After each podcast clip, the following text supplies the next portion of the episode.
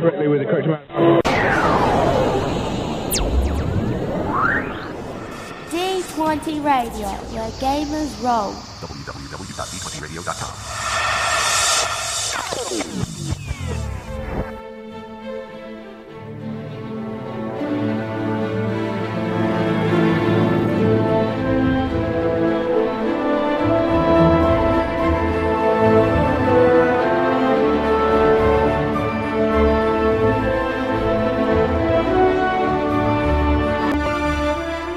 Broadcast live. You're listening to the Order 66 podcast, brought to you by Gamer Nation Studios, D20 Radio, and the generous donations of Jared Williams, Kevin Malone, Donald Weller, Sean Kumar, Darren Hampton, Andy Bethel, B. Witzel, and Balaam's Blasters.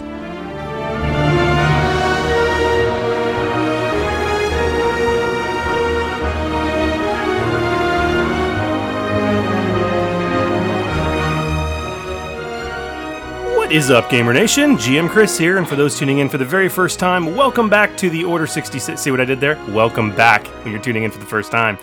Great podcast radio right there. Welcome to the Order 66 podcast, the original podcast entirely devoted to Star Wars role playing. And I am joined tonight by a man who needs no introduction, but I'm going to give him one anyway. My co host, man of the hour, man of excellent haircuts, Mr. GM Phil. Good evening, Gamer Nation. Welcome to episode one, two, three. Oh. How you doing, Phil? How are you? I'm good. see, see, Uh, I'm, I'm doing good. I'm good. I'm peeved. We can't. We're not doing a live stream. We had technical snafu. Yeah, we did, Yeah, but you know, we'll we'll we'll figure it out. Hopefully for the next time. Yeah. I just need to get an external webcam, I think. And uh, to uh, to to to uh, Facebook, you need to figure out the firmware issues with certain versions of Windows 10. Just saying. Um. Anyway, that's neither here nor there. um. We we are thrilled to be back in the airwaves, and we are thrilled to welcome two amazing guests joining us tonight. Um, the first for his very first time on our show. Uh, we're gonna we're gonna be gentle and we're gonna be kind. Um, FFG's own Tim Cox. How you doing, Tim? I'm good, thank you. Thank, I appreciate that. Well, you, we're, we're glad to welcome you. Um, we're we're thrilled this is your first time, but we know that can be a little jarring and a little um, a little uneasy, a little difficult, and so we decided to uh, assist you by asking a, an OG pro veteran guest to also join you. Um, you know, maybe and, and maybe he can show you the ropes, and that would be uh, Good, mi- good. you know, Mr. Keith Kappel. How you doing, Keith? Oh, I'm wonderful. Thanks for having me. Of course, you've been with us quite a bit, man, but uh, it's been a while since we've had you on. Yeah, I don't uh, even remember the last thing I was on for, to be honest. Oh, see, now I'm th- that hurts my heart. You don't remember? I just remember that it was such a great time. um, we have not had. It's been over a year since we've had you on. Uh, we had you on in March of 2018 to talk specifically about um, of Rebellion. You came on with uh, with Huck with Tim Huckleberry. That makes sense. So yeah, we're glad to have you back, sir. Thank you for joining us. Happy to be here. Awesome sauce. Well, we have a very specific topic uh, that we want to get into for tonight's discussion, and the reason we brought these two fine gentlemen on the show with us. But Phil, correct me if I'm wrong. We do have some announcements we need to get through before that. Par for the course. Done. Well, let's do some announcements. Hello there.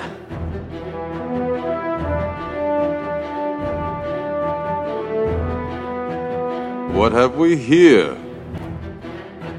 Good news.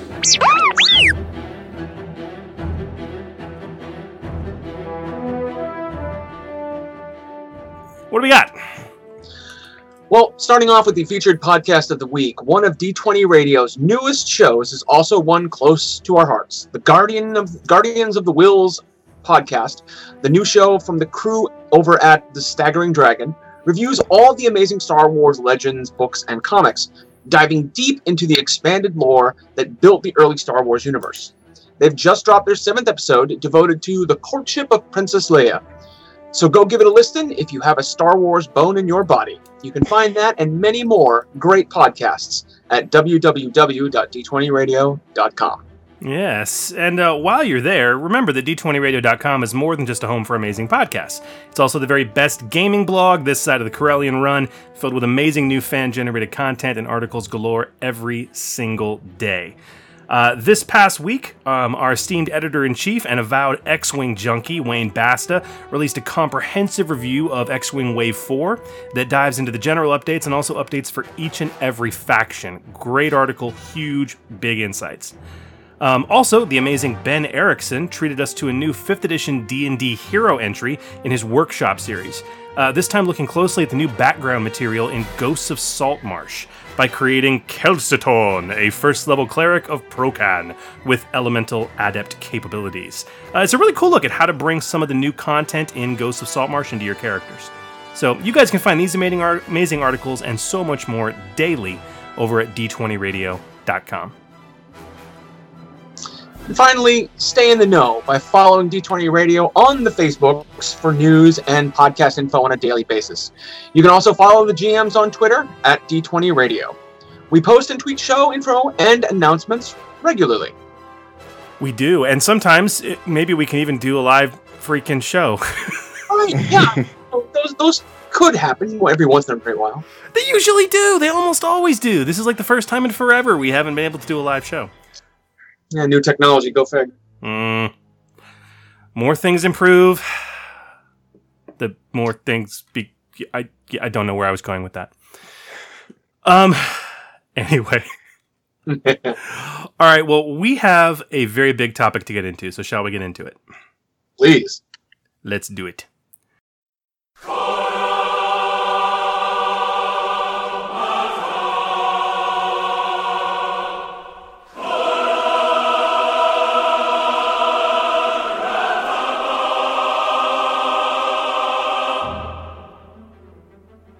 What are we talking about tonight, Phil?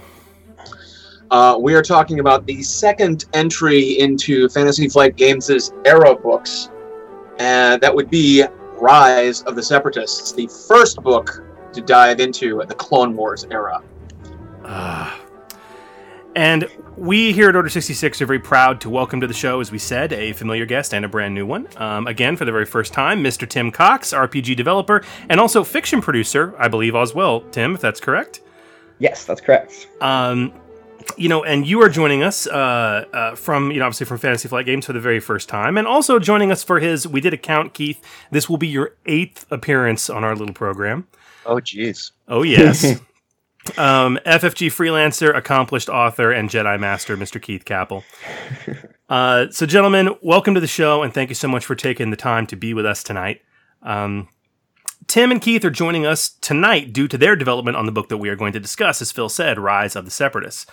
Um, this era source book for the early Clone Wars gives us gobs of new content, fantastic new options that really let us focus our games on one of the most storied and fan loved eras of Star Wars. Uh, not only a focus of one of the films of the saga, but an entire animated series, um, as well as numerous comics and video games. Um, this long awaited book, and also its sequel, but that's a different conversation, um, uh, really fuels the dreams of our gaming tables, and we're going to dive deeply into it tonight, asking fan questions and gaining some insight into Rise of the Separatists. Tonight on your Order 66 podcast. So buckle up. Now, as we discuss this book in depth, we're also going to be uh, relating a lot of fan and listener questions.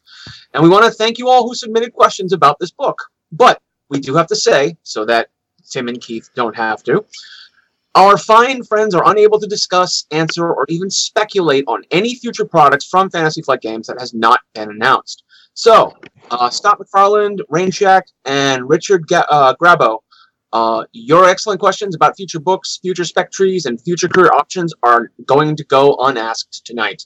Uh, we won't waste the airtime to get a no comment from our fine guests, but we do thank you for submitting your questions regardless. Greatly appreciated. So, okay, I'm holding this book in my hands. Um, and it's it's this is yes, this is me holding the book in my hands. Um, it is it is absolutely beautiful. Um, Oh yeah. and I, I'd like to, to dive right into this book itself. We we got we got some some some questions we have as well as some listeners had about the development of the book itself and the design choices. So I want to start with the obvious, the, the hard sell, boys, the book overview. Gentlemen, in a nutshell, what is this book about? If you had to explain to a gamer why they should buy this book, what would you say? Well, it is a supplement for playing Star Wars RPG in the era of the early Clone Wars. So it has everything you need for that lore, background, careers, uh, new careers, that is, uh, specializations for the new careers, and universal specializations. Lots of gear, lots of vehicles, lots of NPC profiles, and uh, some optional rules, and lots of GM guidance. I I think we packed everything in you you would need for this uh, time period. Keith, what about you? Yeah, man, it's like a, a core book's worth of like talent trees packed into one book almost. And uh, uh, did you like the Clone Wars? Because they were cool. Uh, this is the book where you could do a Clone Wars. So. you can do a Clone Wars. you could do a Clone Can- Wars. You can do book. several Clone Wars if you put your mind to it. That's how much content there is. I've always wanted to do a cloud War. Um, oh, that's that's fantastic. So, talking about the you know, now after the hard sell, um, uh, the not so hard sell. Let's be honest here. Um, well, let's talk about the design for the book itself. Uh, what were the main goals that you wanted to see developed for this book?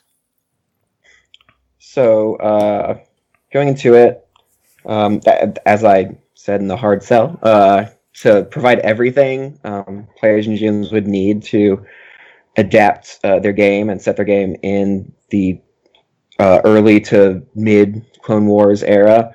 So uh, that means not only lots of new content, but cool, new, unique options that stand out from what's from the many, many careers and specializations and uh, other options we've included in previous books. So making it feel uniquely Clone Wars was probably the guiding principle. Uh, jumping around just a little bit. Uh, our first question comes from Justin Cole van Volkenberg.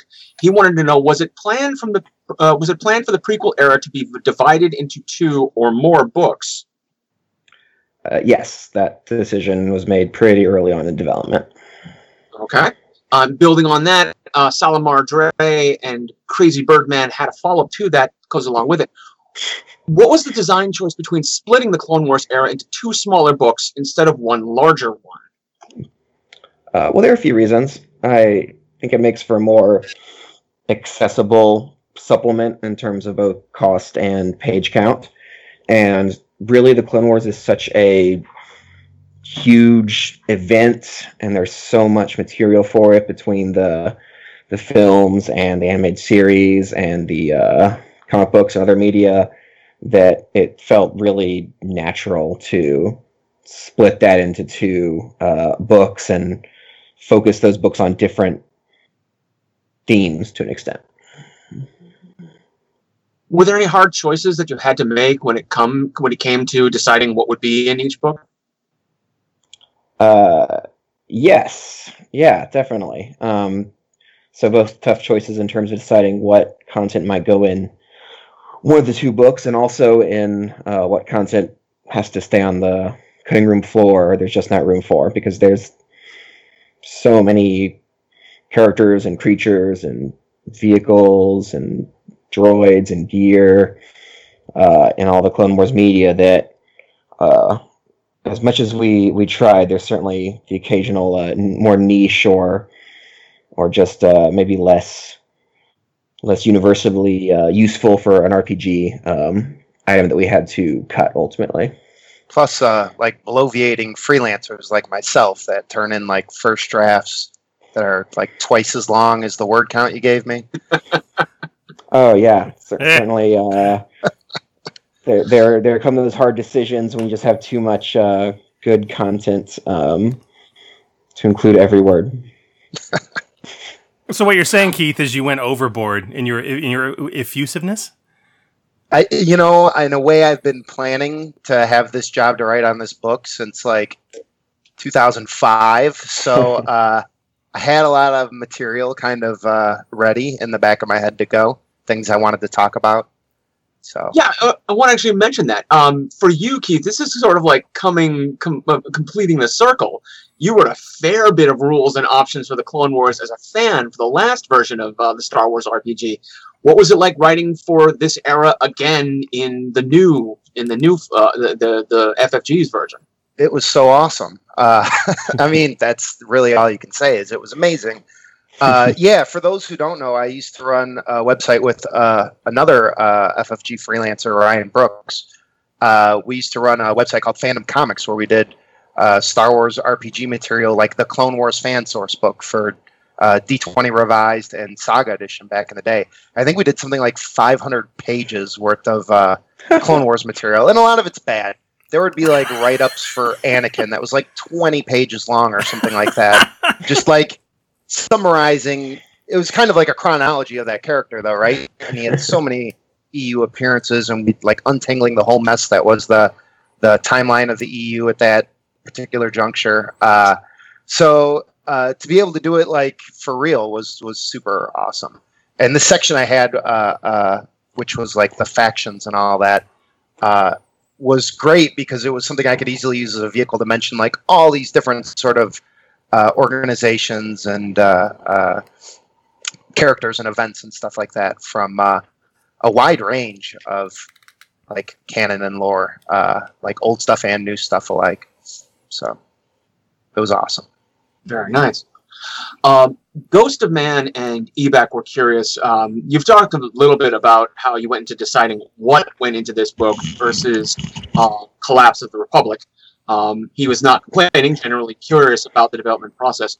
Did one feel especially different to develop compared? Did this one feel especially difficult when, uh, uh, or different? I'm sorry, to develop compared to a Civil War era book, and if so, why? So, kind of start off, what was the break point as far as like what went into this book and what are we going to see in and what do we see in collapse of the republic Uh, yeah, that's a good question. So, um, like I said, it was a of uh, choices to be made during development.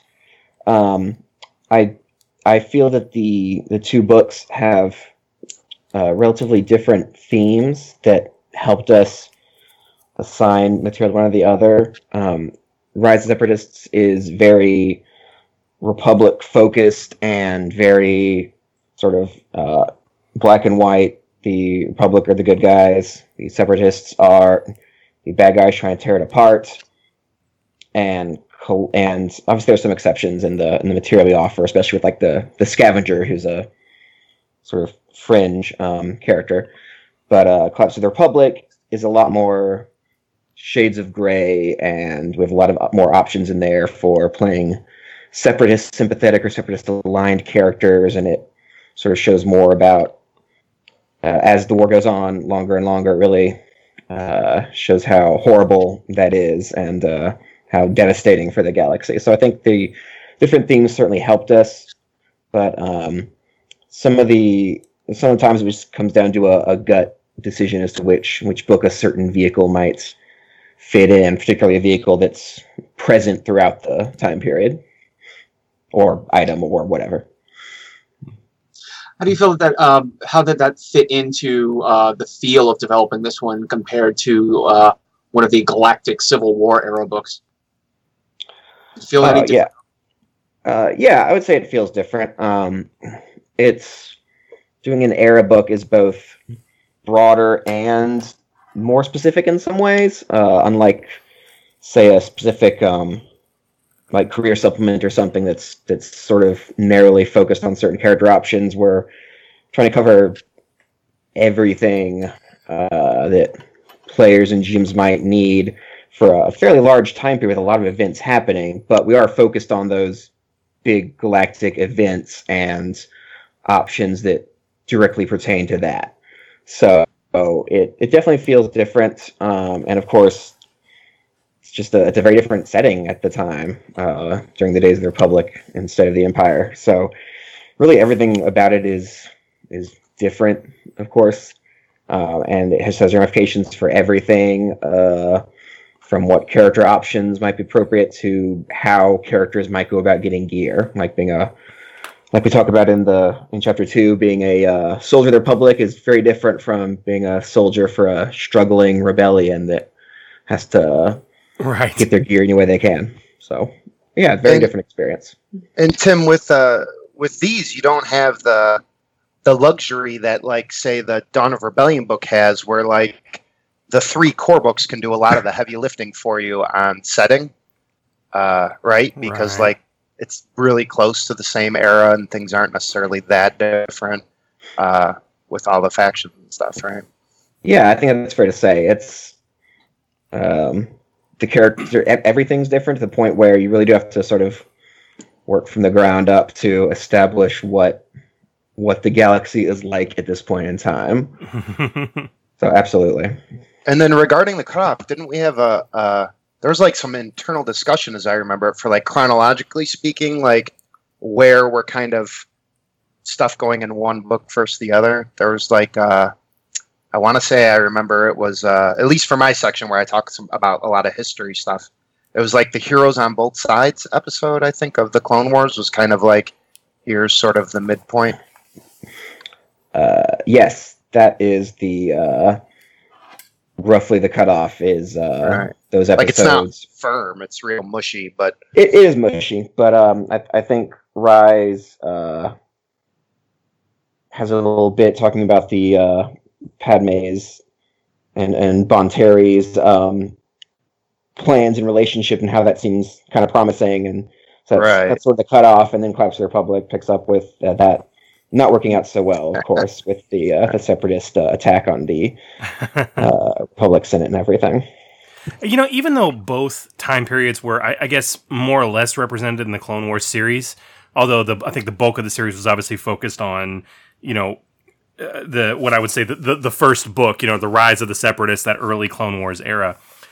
I've I've always I, I've never had an issue with the them- clear thematic divide between the two.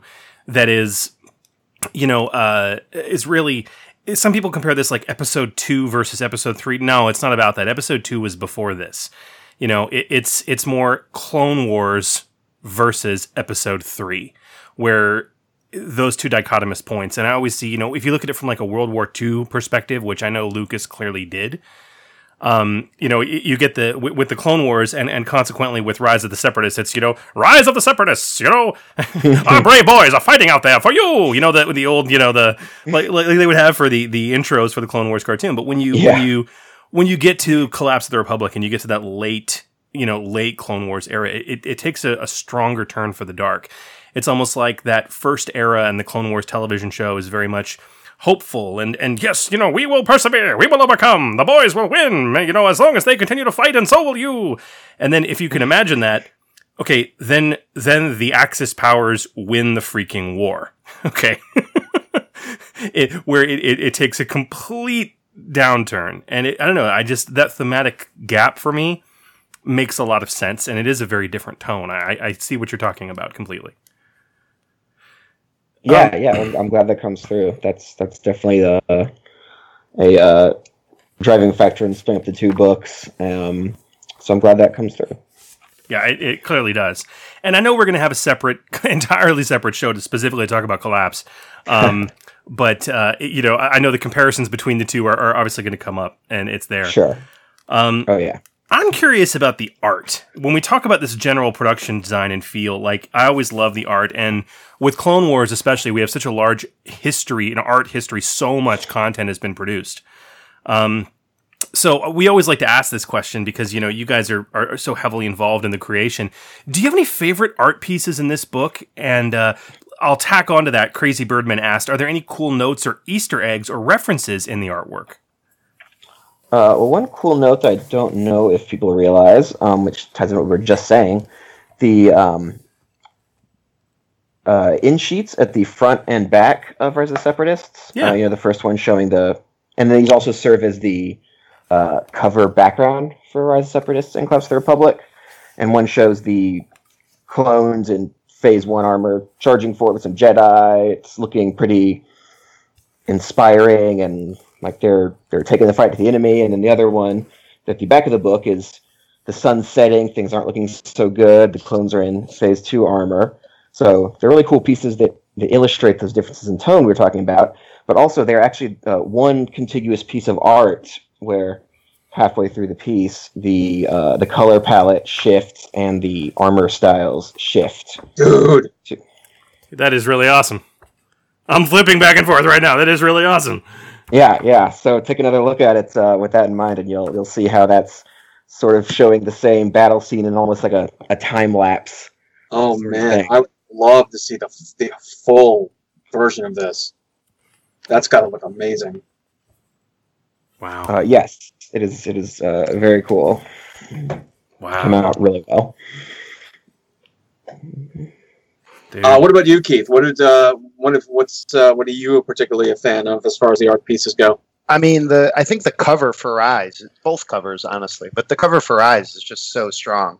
Uh, I really like the Obi Wan piece, and I also like the the chapter two uh, uh, uh, plate is also Yes. fantastic. Yes, I love that piece. That's that's my favorite, just because of the whole absurdity from that first from the Clone Wars movie where they're fighting, climbing up, and they've got the walker ninety degree vertical, and Ahsoka and Anakin are standing on literally the front of just parrying uh, front of the walker, just parrying away. Love It it. is so off the chain, and I love that you recreated that in, on, on one of these boilerplates. It looks phenomenal. Yeah. Uh, well, and actually, the page before that has an awesome picture of a Jedi fighting some droids as well. Mm-hmm, mm-hmm, mm-hmm. yeah, there's there's a lot of great art, but yeah, I couldn't not we couldn't not do something with that uh, vertical comics. It's such a memorable, awesome scene, and I think it's really a great sort of reminder of what kind of cool action you can get into in a, a game. Ah, that's so cool. What about you, Chris? What was what's your uh, favorites? Um, honestly, the, the the the the chapter two splash is my is my absolute favorite. My number two, and you- listen, you know me, I'm not a huge Mandalorian fan. Um, Sure. but I have to say that the Jango piece uh, on page sixty two. Um, Is that the one where he's yoinking the lightsaber? Yes, actually, I, so I I thought it was a Yoink. I thought it was a lightsaber, but if you take a closer look uh, upon a second viewing, it is actually a blaster. It Oh, is. okay. Yeah, I know, right? When you first see it, it's like, oh, he's yanking the lightsaber. That's awesome. And they're like, wait a wait a minute. Got a and a trigger. It's got a handle and a trigger. But yeah, where he's yoinking the weapon, that's just it's it's so Jango. It's great. Oh yeah, it's an impressive yoink either way. I think it's an episode title right there. An impressive yoink. oh, love it. All right, so let's dive into the book itself. Um, so, chapter one, Heroes of the Republic, and our new character options. Not only does this chapter provide new species for characters, but an entirely new careers, which was quite surprising, and specializations for it as well. For new species, you give us four new species that were integral features in episode two, three of which are entirely new to the role playing game, to the uh, RPG. What can you tell us about the design goals for these species and why include these particular ones? Uh, what did you hope to that they would bring to the book end of the game? Uh, sure. Yeah. So uh, Kaminoans, of course, were uh, previously introduced and fully operational. So um, that is existing content uh, that appears here, or at least the, the stat profile is. I mean, all the, the background is new because, of course, a different, totally different context for them. But um, those uh, are obviously crucial to the Clone Wars. You wouldn't have Clone Wars without Kaminoans, so it Right. it was a pretty obvious uh, inclusion. Uh, the others were were chosen and designed to, uh, well, the clones, of course, also an obvious inclusion. You can't play a Clone Wars game without clones. But uh, all the species were included. Um, the design was approached uh, with an eye to uh, giving a good spectrum of new options um, for characters. So we have the the clones, of course, are human fundamentally, but then the Geonosians, again, very uh, integral to the Clone Wars, but also very unlike uh, typical near human species. And uh, the Umbarans play a big part in the Clone Wars, uh, especially in the the uh, TV series where we see their Umbara uh, go through the entire process of changing alignment from the Republic to the Separatists Right. and they represented a, another good option for a uh, near human uh, species with some interesting twists, and one that we had not uh, gotten a chance to explore before. Yeah, I've been waiting for the I would do- Umbarans. Oh, yeah. sorry. No, I said I've been waiting for the Umbarans to come in. So yeah. Oh, I, nice. I love the Kaminoans. They're so creepy. I could see a lot of like amoral scientist type uh, PCs that are, you know, randomly genetically experimenting on the rest of the party as the adventure goes. that sounds like a great character. What could possibly go wrong? No, Back very in the, like Dr. Krieger from uh, uh, uh, sort of situation. Yes. Okay. No. So back back in years ago, back when we only had Edge of the Empire to work with, um, I actually wrote an early module um, uh, called Dead Man's Hand, and in it, uh, I based one of the characters off of a PC that uh, came up in my group. And at uh, when I when I created the pre-gen, I just made her a human, but uh, because we didn't have stats for Kaminoans. But in the uh, home game, the Edge of the Empire home game we played, where I had a player come up with this character concept, they we worked together and kind of homebrewed a, a Kaminoan, and it was a Kaminoan scientist whose name was Doctor Moreau, and nice. and she she was she was a you know a a, a medical specialist uh, in in you know in, in Edge of the Empire and specialized in stim application and it was constantly trying to you know listen I I want you to try this. I have a shot. There will be some side effects. And just carefully observing and constantly trying to you know operate on the PCs without their knowledge. It was absolutely fantastic. So That sounds like a lot of fun and super creepy. So, okay, we did have some actual listener questions uh, and fan questions about some of the species choices here. Um, to start with the clones. Now, I, I completely understand and I agree. You, I don't think you can make this book without including clones as a species. um, I don't I don't think that's physically possible. Um, now, Salamar Dree was curious. Uh, says, you know, what was the deciding factor in talking about some of the actual mechanics of design?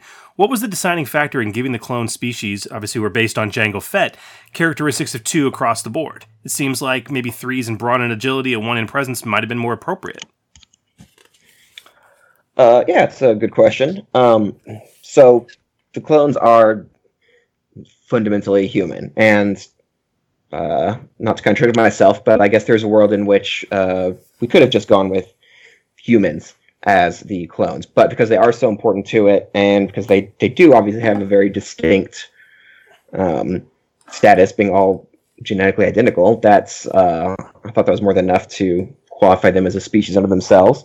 But they are basically human, and while they certainly have all the potential of Jango Fett, um, keeping the standard human characteristic profile of all twos uh, gives them that potential, but it doesn't uh, make them a cookie cutter or or uh, place them into a particular role. And so uh, we thought it better to leave that to players. So of course, um, players who want to uh, go all in on the uh, powerful warrior uh, can definitely get to threes and brawn and agility, but um, that's as with any human. I think that's more a uh, an element of taking that intrinsic potential and honing it rather than a boom out of the box peak of three or brawn agility. Yeah, because I think if the if the, the clone the clone template the clone template for every single clone, whether they're a basic trooper, a gunnery specialist, a pilot, a commander, they've all got to start from the same base threshold, and it's kind of like where their focus goes after creation. Um, so, I I feel it makes absolute sense to start them all at twos and everything. Well, I mean, I think there's a difference too between uh, the clone player uh, uh, selectable race and the the clone adversary that's in the back of the book. You know what I mean? Uh, Yeah. I mean, you could spend your starting XP and pump those ad those threes, uh, the twos, the threes where you want them anyway. But obviously, a commander is going to need that presence. You can't just start them at a one or something like that, right? Yeah, yeah. Fundamentally, I think it's all about um, giving players more options and leaving up to the players as to how their particular clone character is going to develop their abilities. Yeah, The players are the exemplary. They are. That too, right? Yes. And look, I'm sorry, these Exactly. guys these guys are clones. Like of- you're fives, you're not like random trooper or whatever. Yeah. Yeah. exactly. and these guys are clones of Jango. Guess what, guys? Jango's a human. Right? Okay, so Jink was a human. So He- he, he has some impressive stats, uh, certainly, but he, he started out the same He's- place as, he's- as every yeah. other human. He started out with all twos. All right, it, it, it, okay, it is. Um, now, okay, now you bring this up, especially in, in regards to the question around the, the adversary clone trooper that's there in the book. And Happy Days actually had a question about this. He wanted to know: can, do do PC clones, the species, get the benefits and drawbacks of the clone inhibitor chip, uh, like the NPC clones in the adversary section have? Ah, yeah, good segue.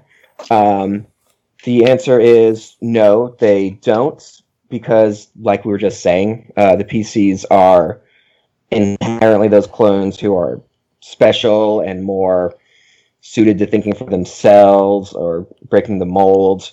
And um, uh, of course, it's uh, it's not very conducive to good role playing to force a player character to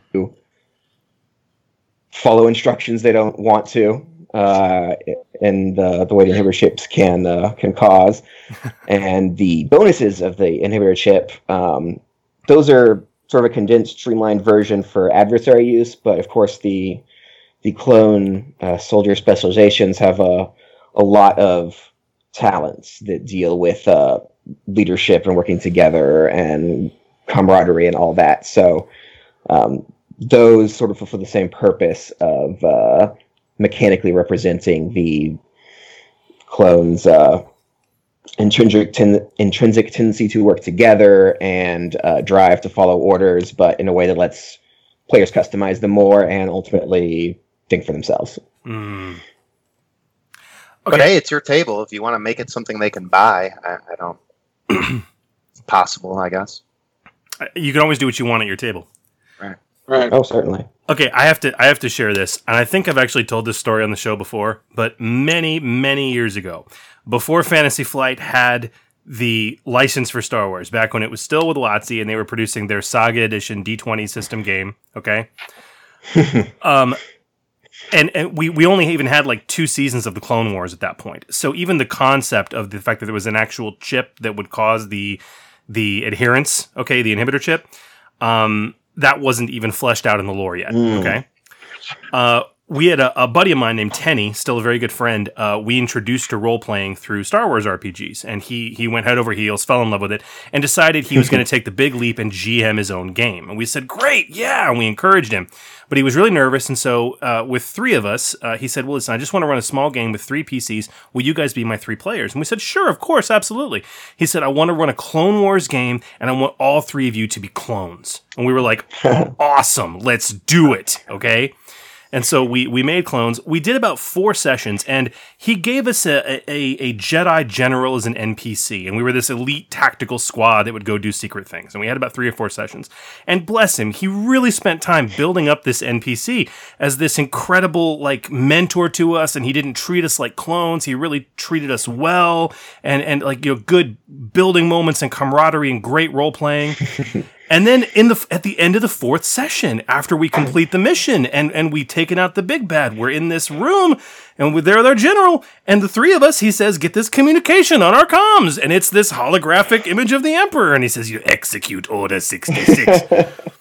Womp womp. and he gives us this look like, "Oh boy, it's got to get good. What are you guys going to do?" And and you could tell in his head, you know, how he's going to break with this.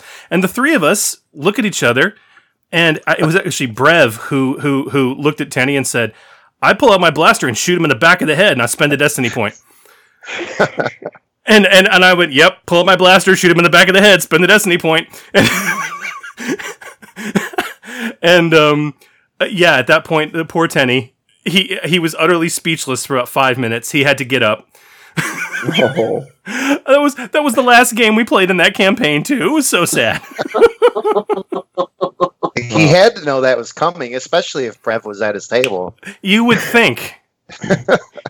You would Oh, think. Yeah, that's that is a, a whole whole issue. Of course, we talk about that moment in that situation in Collapse the Republic uh, in more detail, but that's a, a really good lesson of why it can be good to break the fourth wall, uh, so to speak, and like you know talk with players as a GM We're talking the GM as players, and you know make sure everyone's on the same page, especially for such huge things, because we all have a tendency to assume things are going to go down like this. This is going to be super cool, and I know I've both the GM and a player had many times where things did not go the way I was uh, expecting, and it, it can be very disorienting and throw you for a loop. So because players will be players.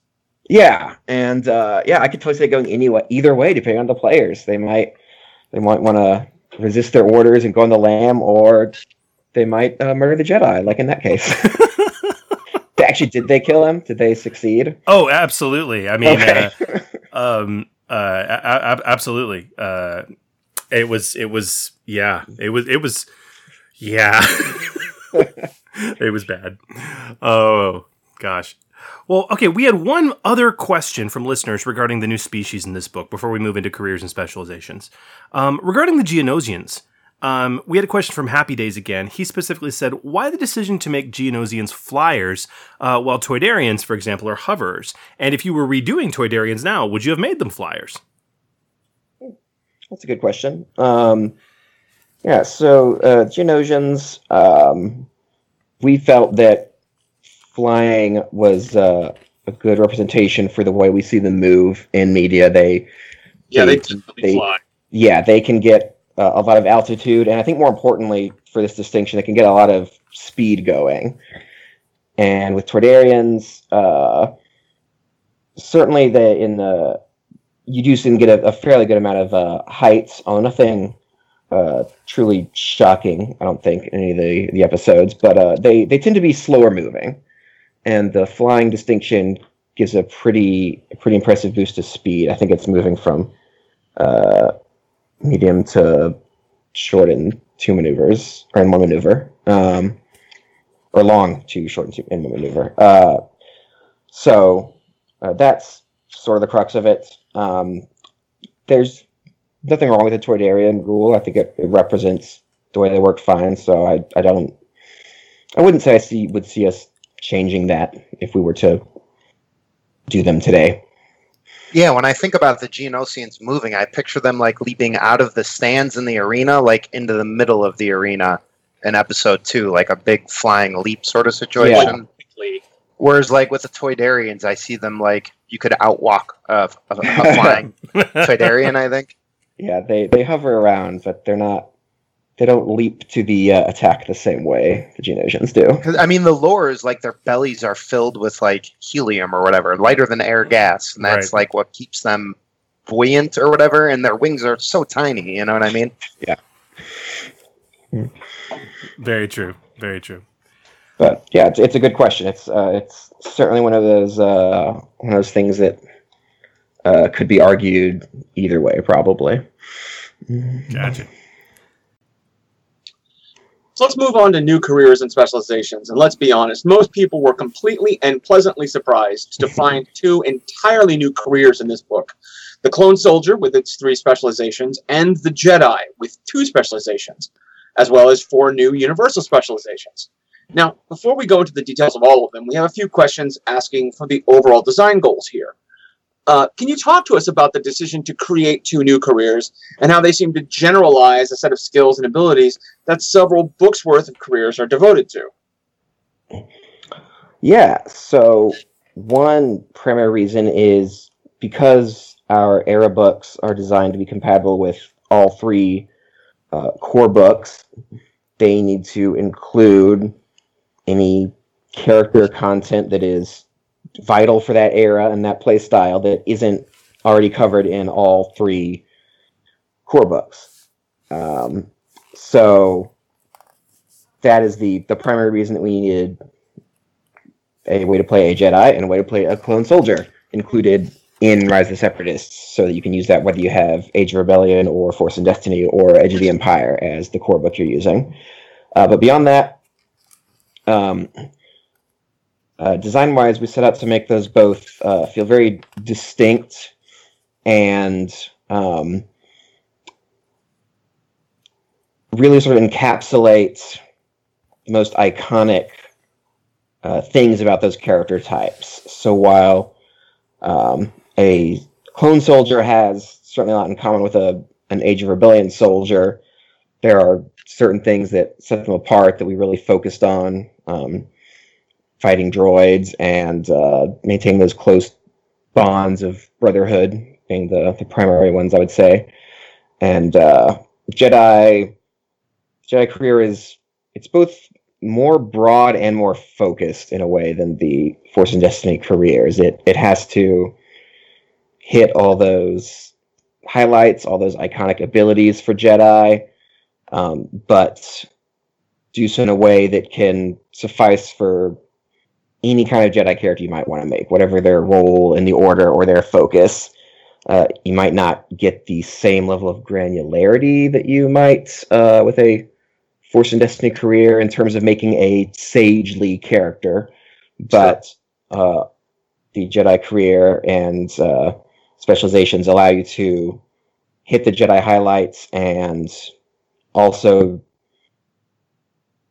focus on particular areas of specialty such as knowledge and the force versus saber combat for example Hmm. Um, what character concepts or goals were the two careers based on? I mean, obviously, Clone Wars, uh, Clone Trooper is the Clone Trooper, fill in there. But like, you know, what were the molds here? Especially considering that you know, this is uh, not really spoiler alert, but there are other clone specializations that use the clone career in the next book, Collapse of the Republic. What were your goals for the three specializations that you put in here? uh, i think this ties in with the whole uh, progressing developing timeline so in rise of separatists we focus on three basic sort of uh, playstyles for clones the the leader character the straight up warrior character and the pilot um, Basically, so- the see in Attack of the Clones. yeah, yeah. Uh, and that allowed us to, in Collapse of the Republic, obviously we'll talk about that another time, but we have the clone veteran there, uh, the clone um, Commander. commander, so a higher ranked, more high level officer position, and the, the ARC trooper, which is, again, a more, a more specialized character. So here we, in Rise Separatists, we focused more on the sort of uh, fundamental specializations, um, but also making each of those very distinct. Clone, the uh, clone trooper is um, a very durable frontline fighter. The uh, clone officer is a very capable squad level leader, and the pilot is a very uh, survivable, um, sort of uh, mission focused character. And so we also had a few uh, generalized career and specific questions. Uh, Tal uh, Schertzer and uh, Daglin, they were both curious. With the new heavily themed careers, the Clone Soldier and the Jedi, are there any plans or suggestions for signature abilities for these careers? now, I, I- I saw them today because a friend of mine had a book of that I was at the game that I was at this afternoon. Um, uh, I, I, they, you do have plans for them. They're in Collapse of the Republic, and holy cow, are they awesome! But I guess we'll talk about those uh, uh, uh, next time we when we talk about Collapse of the Republic. Yeah, yeah, that's uh, that's it. That that question has been answered uh, in the time between uh, Asking it, announcing this episode and uh, now. Yeah, Collapse of the Republic is out now, and it has one signature ability for each of those two new careers. It cracks me up. Normally, when we get a question like this, and when we do it, when we do an episode devoted to a book, we always get questions like this that we always just don't include because you Mhm. guys can't talk about things that have not been released, right? Um, well, in this case, but in this case, it's been released. so, and on that note, if you if you haven't picked up Collapse of the Republic, uh, uh, Tal, uh, uh, Scherzer, and Daglin, uh, yeah, do so. because it's awesome. Those things are o- off the hook. they they, they absolutely are. So, okay, I want to talk about the clone soldier. I mean, you know, this is obviously, we talked about what an iconic species this is for the era, but it's obviously an iconic career for the era in this particular setting.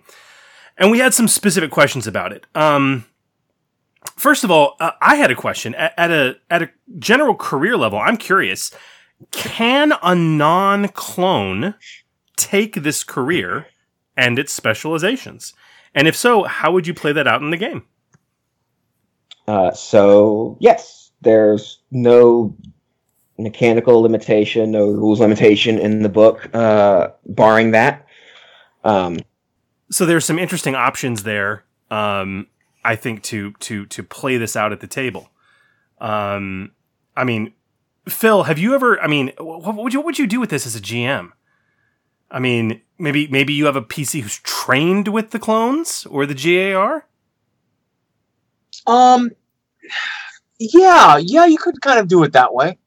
Um, for whatever reason, they, um, oh, oh, um, there's a reason. Uh, one of the the whatever planet the character is from, they're questioning the training methods and methodology of the clones on Kamino, and they demand that one of their or a few of their recruits go through the same training process to make sure that it's all in the up and up and worth the cost or all that kind of sort of thing. Ah, interesting. Or uh, maybe you're part of a, a, a, local resistance group that was trained by the clones to uh, fight the separatists on their own, right? Sure. Or sure. maybe you're a mercenary uh, uh, uh, person that Jango Fett recruited to sort of be one of the people that trains the clones, right? Uh, so obviously you would fight in a very similar way. there, there's a lot of stuff you could do, I think maybe uh, Jedi General Rom Koda, uh, you know, who didn't trust clones uh, sure. and got his own militia, uh, sent him off to the GAR boot camps for training. Ah, a ding ding. All right, we had another general question about the clone soldier um, coming in from Happy Days. Uh, he specifically said, "Why did you yeah. why did you choose to grant the clone soldier career medicine uh, over melee?" Uh, he said it seemed like an odd choice as all clone soldiers carry combat knives, but only a few are medics. Uh, yeah, that's that's a very fair question.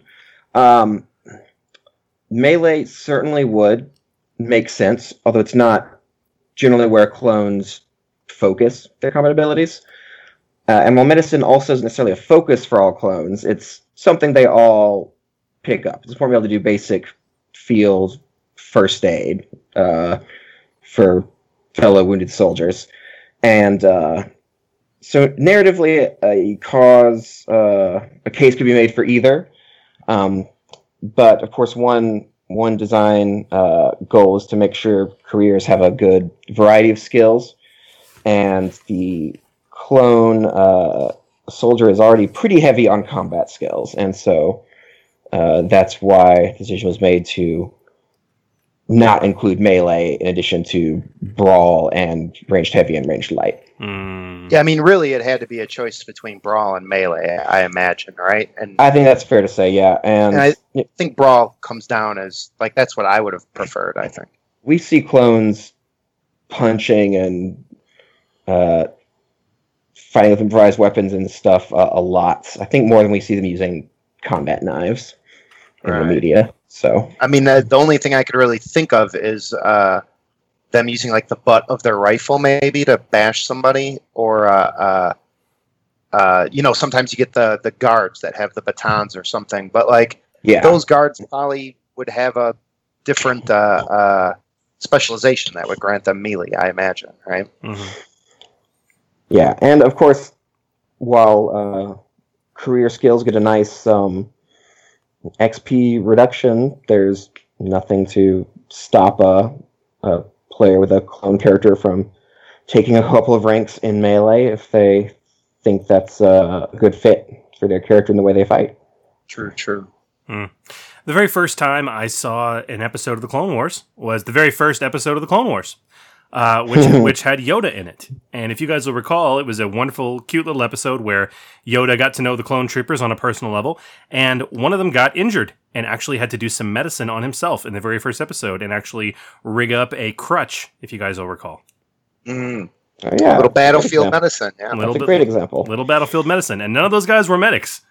Um, but they did it. Interesting. Okay, so continuing in the clone soldier career, we had also uh, a couple of questions specifically about the clone pilot specialization. Uh, the first one comes from Ghost of Man, who says, and I was kind of excited. This is the first time we've seen barrel roll as a talent, um, as opposed to the old snap roll house uh, uh, house rule maneuver that Phil you actually pioneered um, in Star Wars, and and then we see a different version of it later in Genesis. Yep. Um, what was the thought process behind this? Is is there a thematic intent, a mechanical intent? Are there any concerns of a kind of power creep, as this is a new thing for Star Wars and only one tree that's that's kind of specific to a certain species, although not so much since we kind of went over that. um, but yeah, talk to us about this. Uh, yeah, so like you said, it's well, it is specific to the the clone pilot specialization. That's no more restrictive, really, than any other specialization. Uh, any species could could take it, whether or not they're of the clone soldier career. So it's it's out there now. So uh, that's one reason why it's not a power creep concern any more than any other cool new talent in a new specialization. Um, You don't but- have to be cloned to pick up a, a specialization. That's true. yeah, if if you think for whatever narrative reasons that specialization is a good fit for your character, you can always take it as an out of career specialization to get that talent and the others in the tree. But uh, as far as the thematic and mechanical intent, the clone pilot has a has a pretty strong focus on uh, survivability, not just for his own sake, but to support his squad and his team and I think that comes through in several of the uh, talents, such as the uh, mission critical talents, uh, fire supports, um, Yeah. uh, assault drop, uh, and barrel roll uh, is uh, very much part of that theme in that it it helps the clones stay alive. And with the kind of battles that clone pilots are going to be flying through, uh, we have a lot of huge battles and a lot of capacity for very dangerous situations in the Clone Wars, uh, which which means a character can really benefit from a little extra survivability and staying power, and especially if that character is transporting the rest of the the PCs you don't want them going down too quickly. So having an extra option there for survivability was a pretty natural choice. Makes sense. Now, we had a related question uh, having to do with barrel roll as well from Strider Zissé. And he says if a pilot is flying a Silhouette 4 vehicle and has the Tricky Target or Pride and Joy Supreme talents, uh, which obviously can, can effectively reduce the silhouette of the vehicle you're piloting, does the reduction in silhouette when he's attacked mean he can do a barrel roll incidental if the ship takes damage? Yeah, that's a really good question. Um, the answer is uh, so for Pride and Joy, there's there's two talents mentioned, so we'll talk about this separately. For Pride and Joy, uh, the answer is yes. Um, the wording for Pride and Joy, I don't have it in front of me, but it's it's a very broad um, uh, rule that applies to combat and movement. So it's clearly very broad. Uh, I don't see any reason why this particular talent wouldn't benefit from it. Okay. Um, and the answer is also yes for Tricky Target, actually. Um, barrel roll is used during the attack. Uh, Tricky Target uh, doesn't have any particular restrictions on what it does during the attack. Uh, it doesn't say that it only applies um, from the. Uh, it doesn't say that the attacker counts the silhouette as. It doesn't say that it's only for purposes of calculating difficulties. So while primarily it uh, in most situations all it does is uh, impact the difficulty of the check uh, combined with uh, barrel roll it would let you use barrel or talent in a vehicle that's actually silhouette for And like, what do you see Han Solo doing in the Falcon a lot? He whips that freighter around like it's a starfighter. So Like I think it's thematically appropriate to Star Wars in general. Couldn't agree more. Could not agree more. And again, if it helps keep the uh, the rest of the PCs alive while they're all passengers, that, that's, uh, I think we can all appreciate that. Now, as a suggestion, would you would you? Yeah, because folks were saying, okay, this talent only appears in the clone soldier, clone pilot talent tree. Um, a creative GM could easily just, you know, it, it's they have it in here. You have it in here as a 15 XP talent. Um, someone with a piloting career or some other career like that, they could try to find a way to like, swap out a talent from one of the other existing pilot careers and put just at least even the basic barrel roll in there um, as a swap in, swap out type thing. But you know, one thing you GMs could do is you know take a good look and make sure that if you're putting this in place of something, make sure it's going in place of something that's really cool already. Um, don't swap it out for like another rank of skilled jockey, for instance, or another rank of gearhead. You know, make it something that that that's that's memorable. You know. Well, and I want to throw this out here too. Like, look, when, when I talk, when I look at the clone soldier career, the where my brain went is all of these specializations should be able to, at least in my games, be applied to stormtroopers. Okay. And sure. the the reason, hmm. I mean, I mean, why not? Okay, the, the, these techniques or these specializations were developed for or by the the GAR, who became the Imperial Army and became stormtroopers, which means these same things are going to be taught. When I see Han Solo whipping around in Millennium Falcon, I, I know for a fact that he went to the Imperial Flight Academy. Okay. There you There go. you go. you you can't tell me he doesn't have ranks in file clone off the pilot and it's the imperial pilot talent tree and i'm sorry that's a three talent dip down to get barrel roll and i have no doubt with the falcon he also has pride and joy supreme so i mean it makes total sense for me That is, uh, yeah, that's a fantastic way to look at it. I like that a lot. There you go. So it's a, a another great example of a way to, uh, if you are interested in this specialization or any of the specializations, uh, a good way to make it work for your character, even if on first glance your character isn't a clone. So why would they have this? Well, there's one great uh, way to explain it. Yeah, I mean, if it helps you to like call the tree the Republic Pilot talent tree, like there's nothing wrong with that. Sounds good. So let's talk about the other career, um, near and dear to my heart, uh, the Jedi, with a more generalized look at the film-focused version of a Clone Wars era Jedi. Uh, first question uh, was from Dale Gunn. He was curious, what were the design considerations for the Jedi career?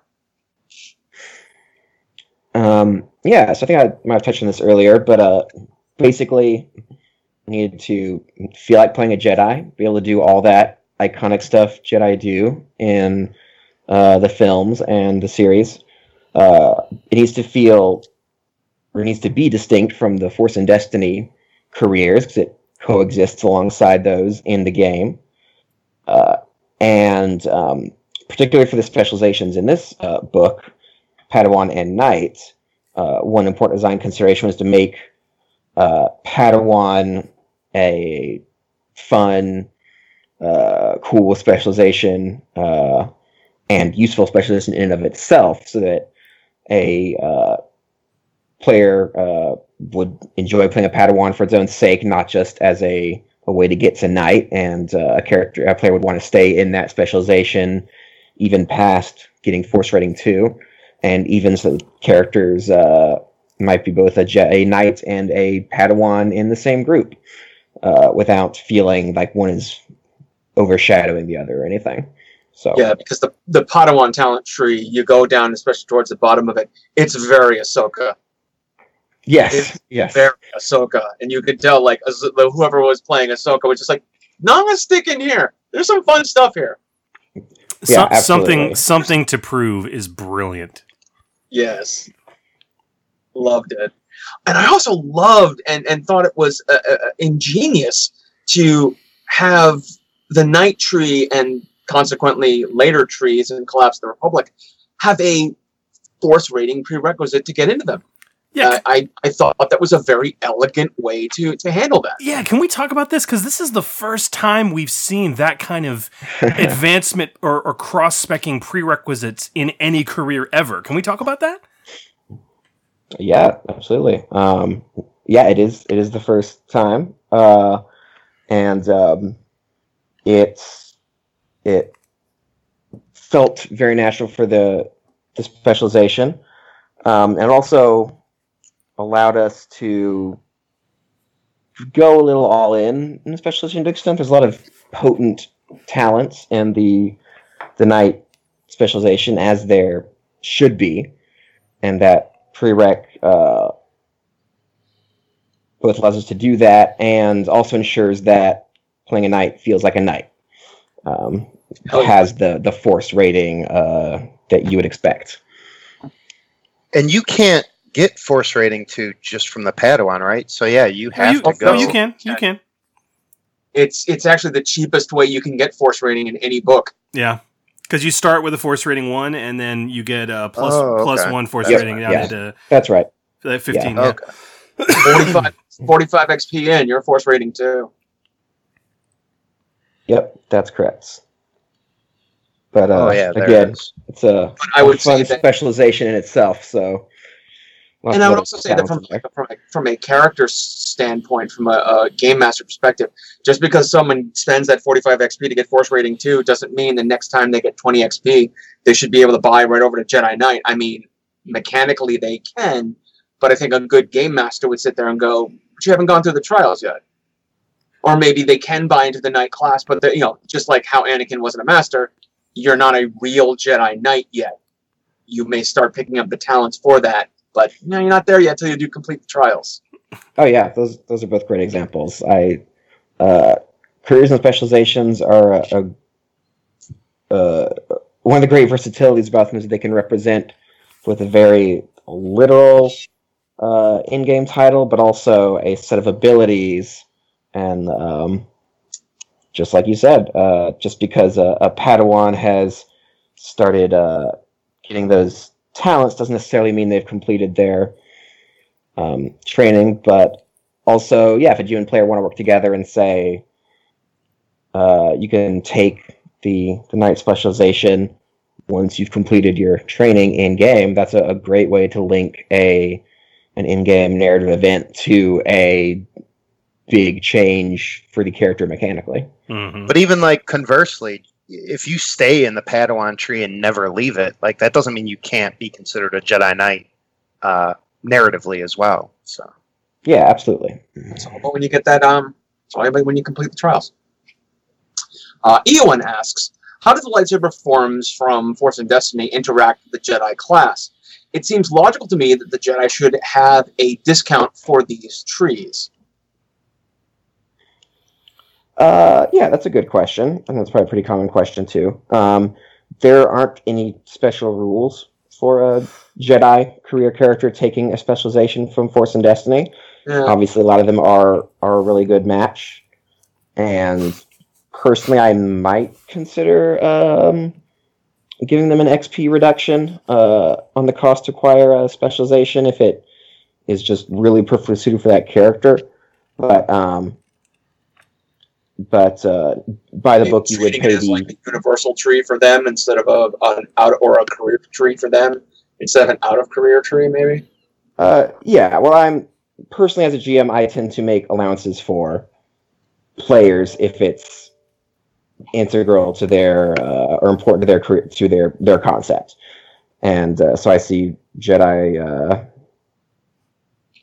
just like any other other career um, in that regard. But um, the the additional 10 XP, taking out of career specialization, it's it is a cost, but um, you can think of, of course, as the uh, the cost for diving into a more narrow focus as a Jedi, and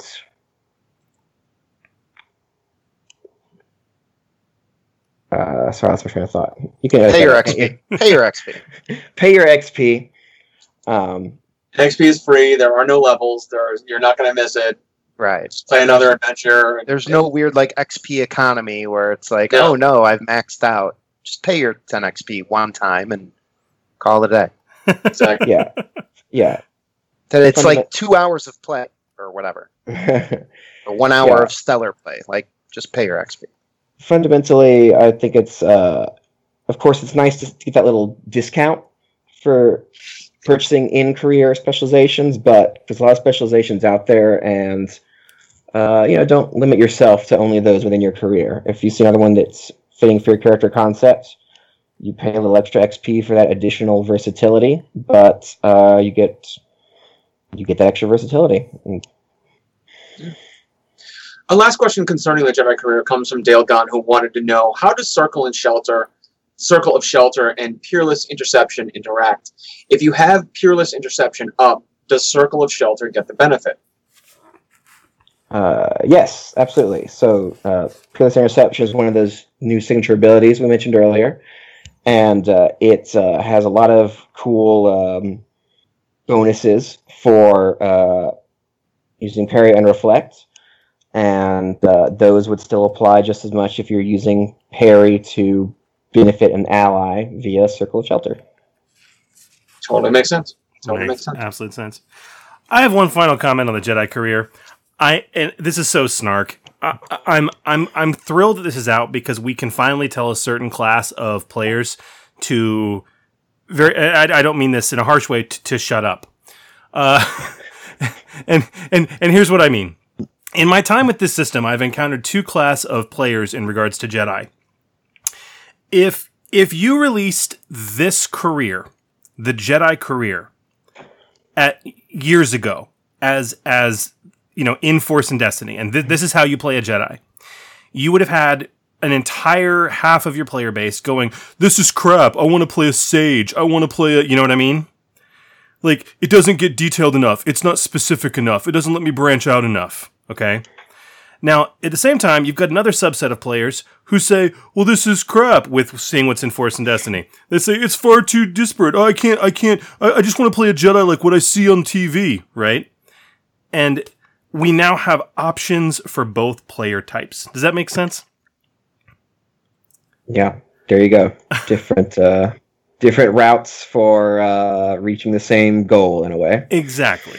So uh, for that reason alone, I was I was thrilled to see this option in here, and you know, it, and it's no, it's no, there's no wrong way to do it. It's just different expectations in terms of how people want to play a Jedi, and a Jedi is such an integral part of this dang setting. Um, and, and and of course the game. So now now we kind of I feel I feel like we have all our bases covered. Does that make?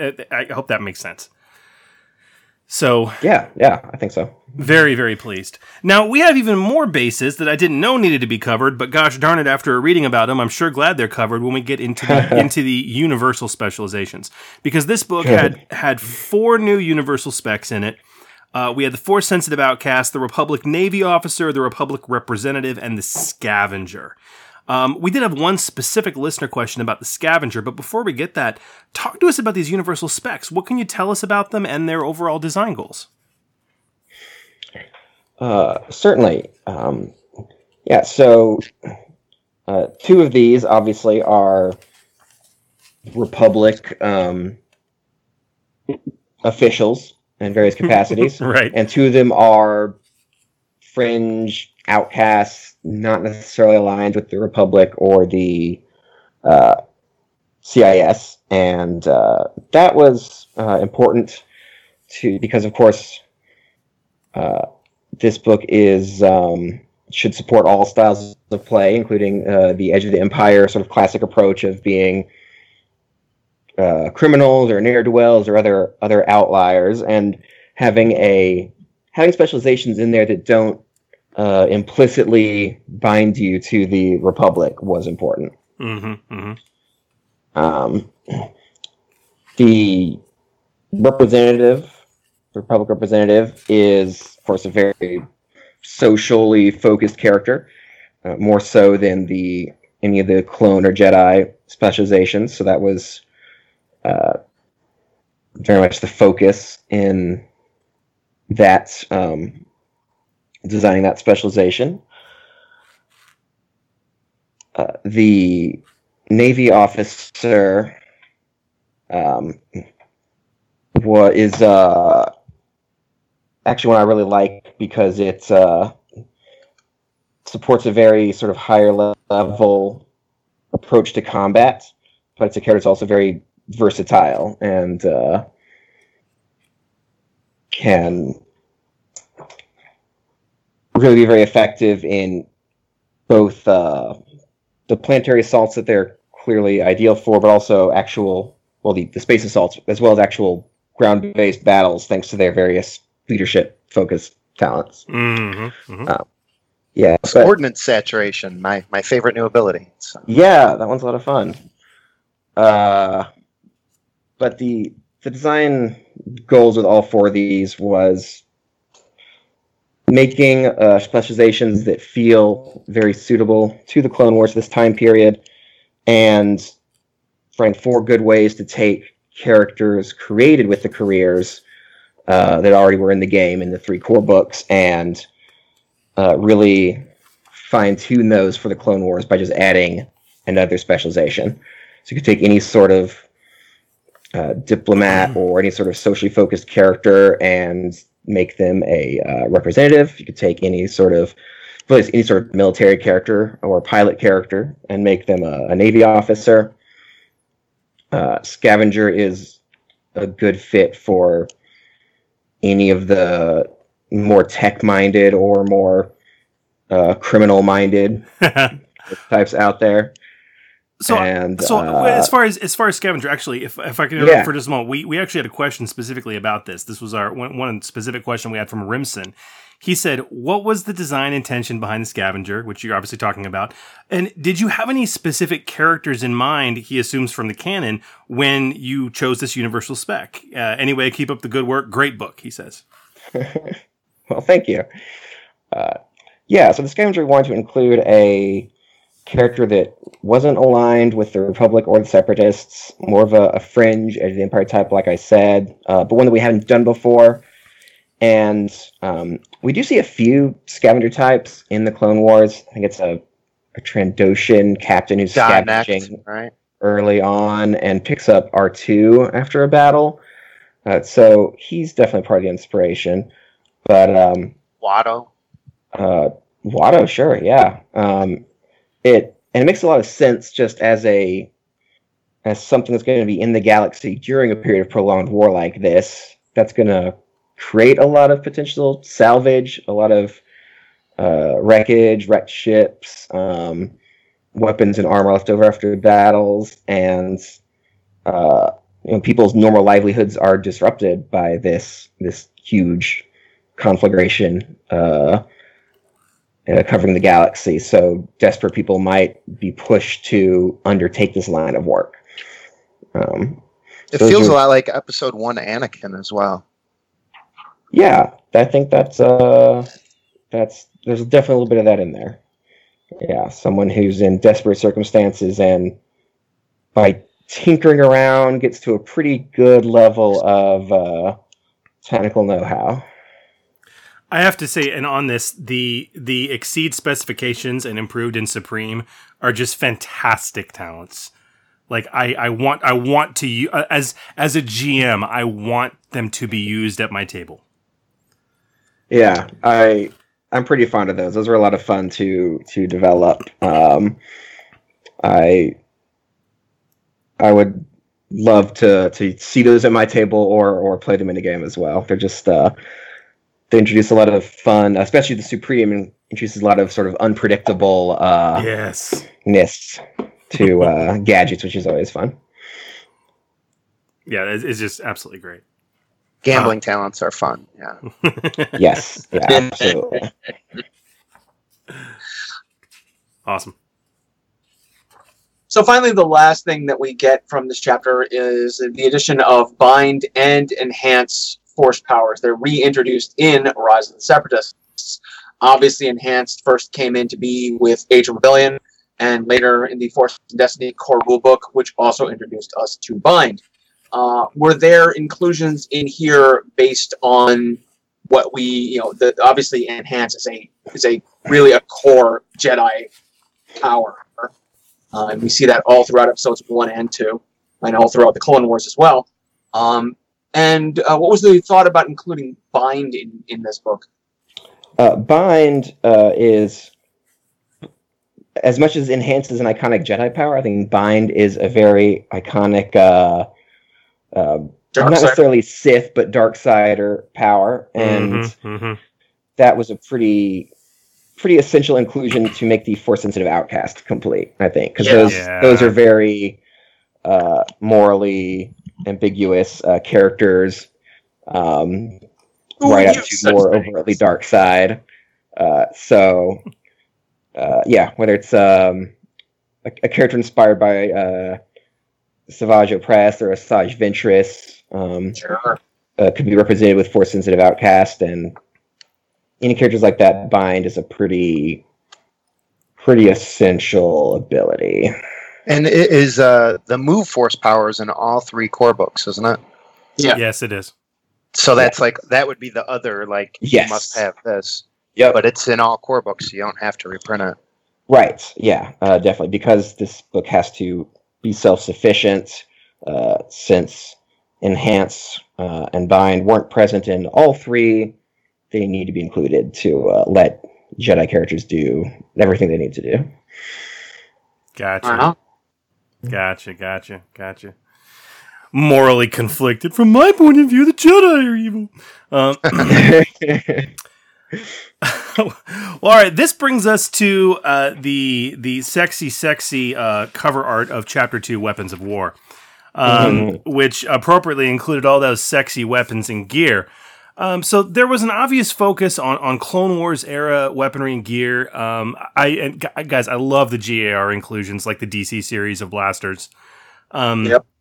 Uh, talk to us about the design goals here uh, for PC equipment. Um, was there an overall theme to it, and were there any standout favorites for you guys in this chapter for both of you? Uh, the the overall theme uh, goes hand in hand with the the goal, I guess you could say, which is just to include all the essential kit for the types of characters we've included careers and specializations for. So that's why we had to have lightsabers. We had to have all the uh, armor and weapons for uh, at least for Phase One clone trooper uh, gear, as well as a few uh, more diplomatically uh, focused or um, fringe gear for the uh, those specializations for a representative and scavenger, which is why I think if I had to choose a, a standout, uh, it would be the scavenged clone armor because I just love that idea of buying or salvaging yourself some some secondhand clone armor and uh, making it work as as best it can, even though it's never going to fit you right if you're not a clone.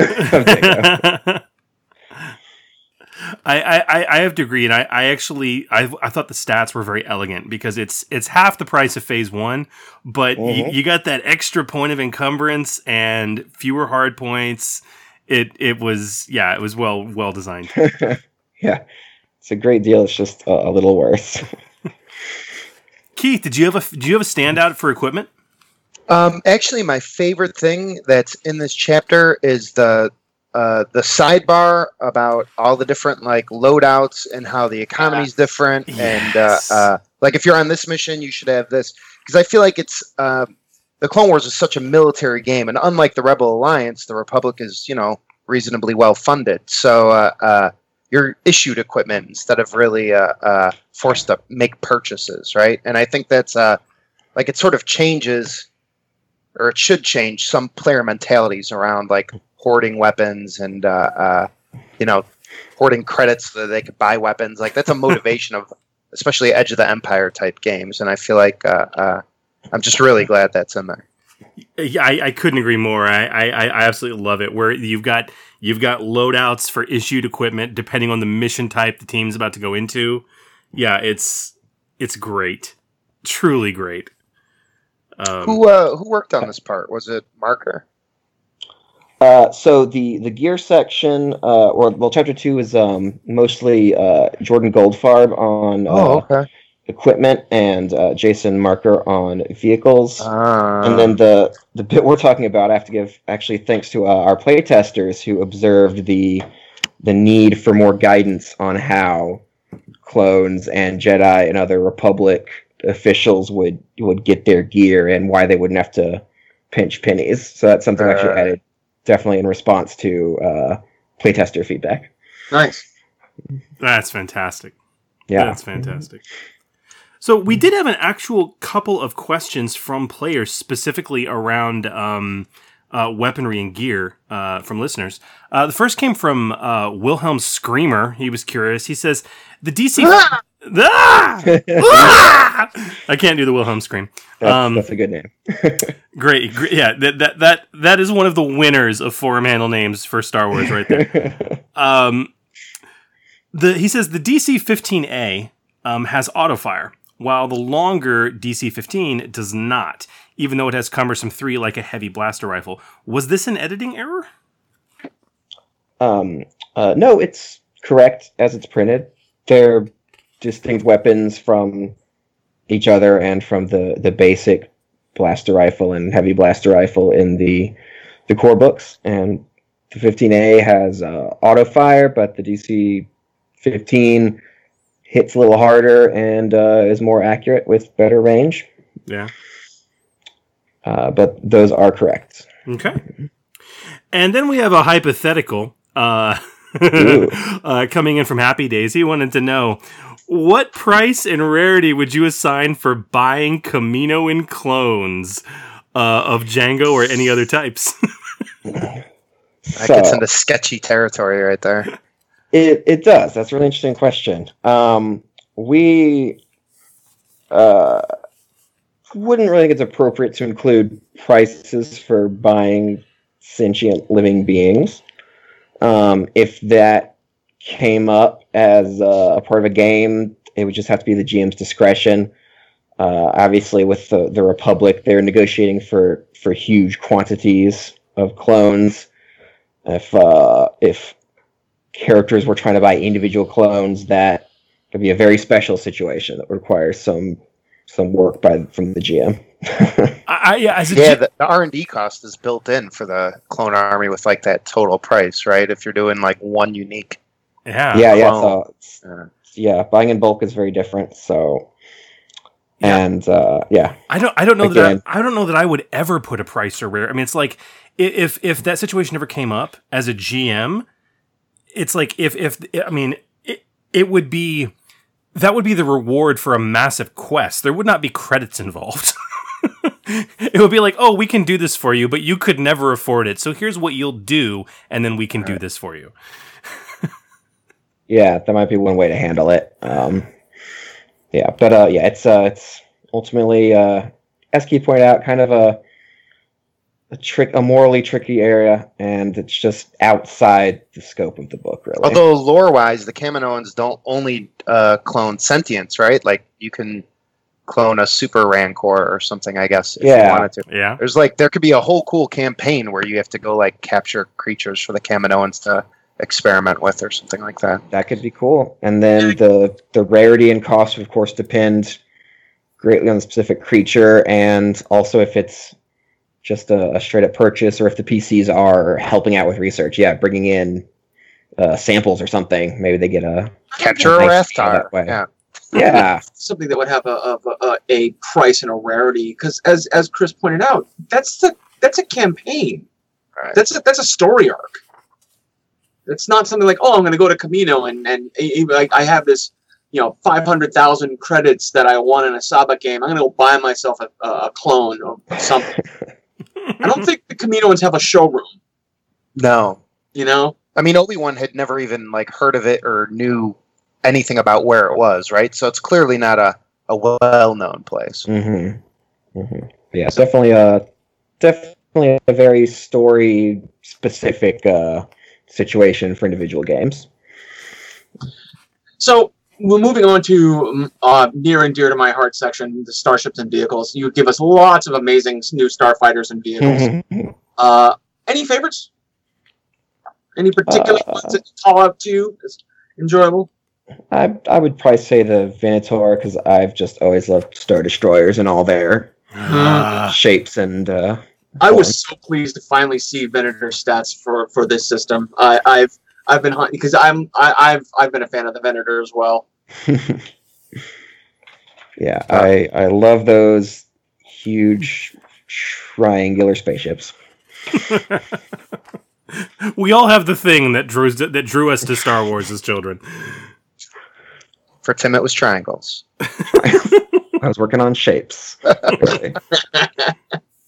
What about you, Keith? Uh, I love the LAAT. I'm so I I mean, what Yeah. better party ship is there? I guess uh, or shuttle. and that's uh, obviously an integral. You you Oh, couldn't do Clone Wars without without the, Right. the lot. No, no. No, it's the Space Huey. Like it's it's, Yeah. Exactly. it's one of the many many great Star Wars designs. Uh, so that's yeah, that's far and away my favorite. I was happy to see the hover tank. Oh, the Right. AAT, Yep, yep. The at the at one hover tank. Yep. the ah, the ah. I was happy to see the ATTE. I dig the uh, I dig that walker. So I love that design.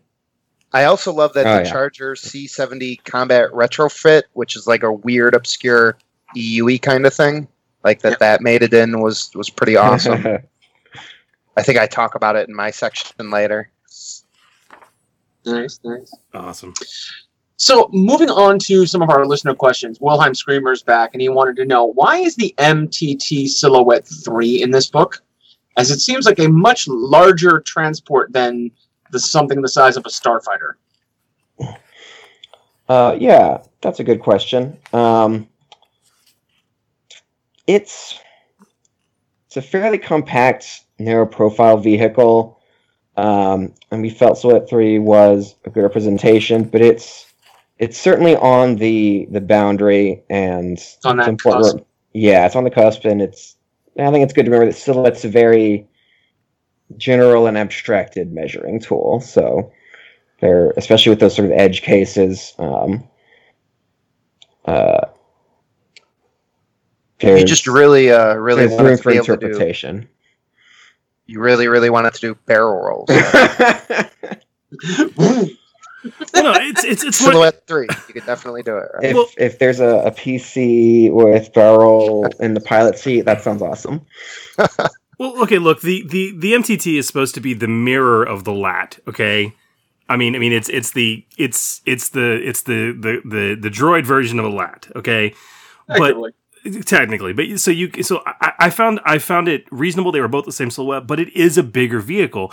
But you guys accounted for that biggerness and that bulkierness by one giving it a much reduced max speed and also an awful handling.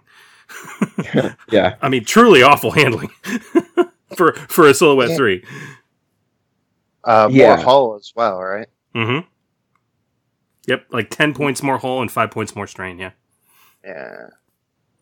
Uh, yeah, I, I like that. Uh, that's a good way of looking at it. Um, but yeah, it's it's got its def- its uh, ways of protecting itself, which it needs because it is it is a slow moving, unwieldy vehicle.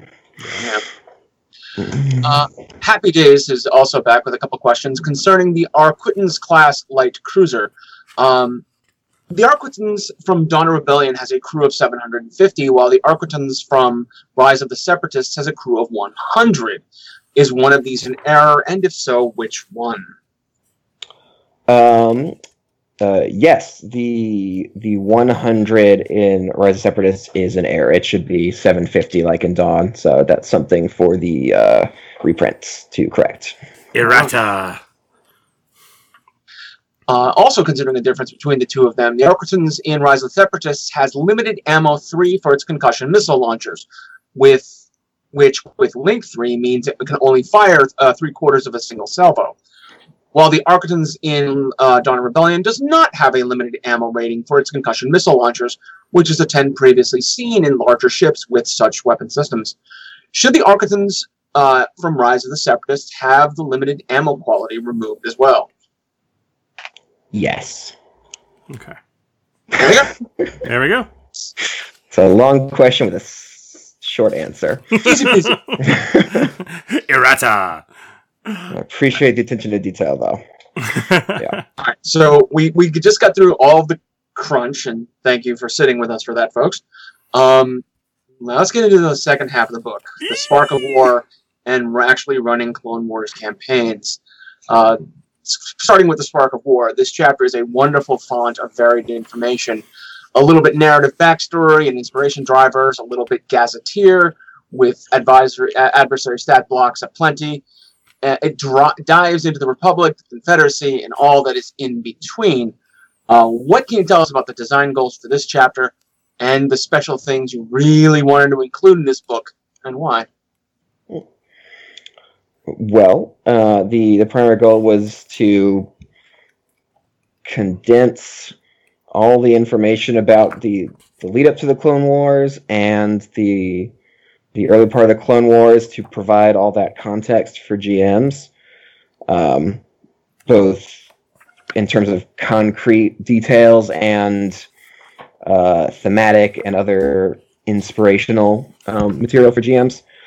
And uh, one thing uh, I really wanted to include was a lot of um, detail on the structure and makeup of the Republic and the uh, CIS, which uh, Keith did an excellent job of providing. Aw.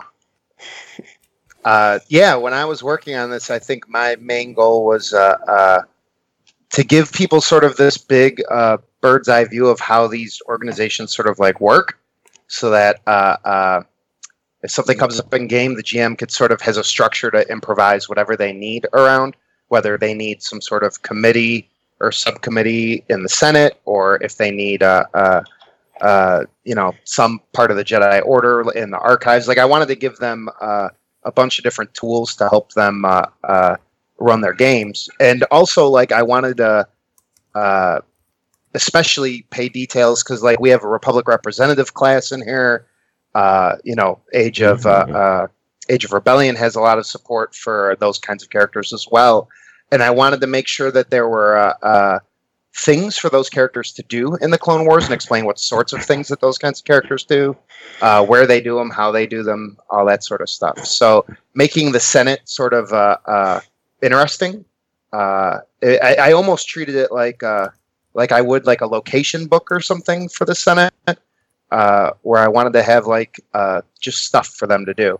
Uh, and yeah, just I gave uh, the other thing I did was provide like a bunch of little like well, if you're not a clone in the in the Grand Army, you could certainly still be in the Space Rescue Corps or the the Bureau of Sig Spice and Slavery or the Senate Guard or the Royal Guard. Like I wanted to give these other like quasi military organizations that are real friendly to uh, parties of adventurers. Uh, the Sector Rangers was another one, right? Or the Judiciary. Uh, you could be like pirate hunters for the uh, uh, for them.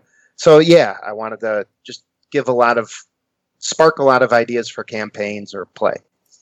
Yeah, and that's all really great stuff because there's a lot more to the Clone Wars than just big battles with clone troopers and Jedi. So uh, that's what's so important to include all this other stuff. Which, yeah, like you said, Keith, that's some really great opportunities there for uh, diving deep and doing a, a wandering, uh, adventuring party sort of deal with uh, PCs in uh, one of those organizations. Right.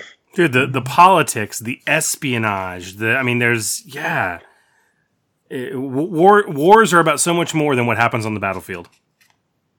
Yes. Yeah. All the detail in the Senate, very important for those characters because that is such a huge part of the story. As you see in the, the films and the series, the politics is and the Taxation of trade routes. yeah, that's what it's all about. Everybody's favorite part of Star Wars. Tim, I was so excited when you said I got to write a whole page about it. I was, you know, as you can imagine.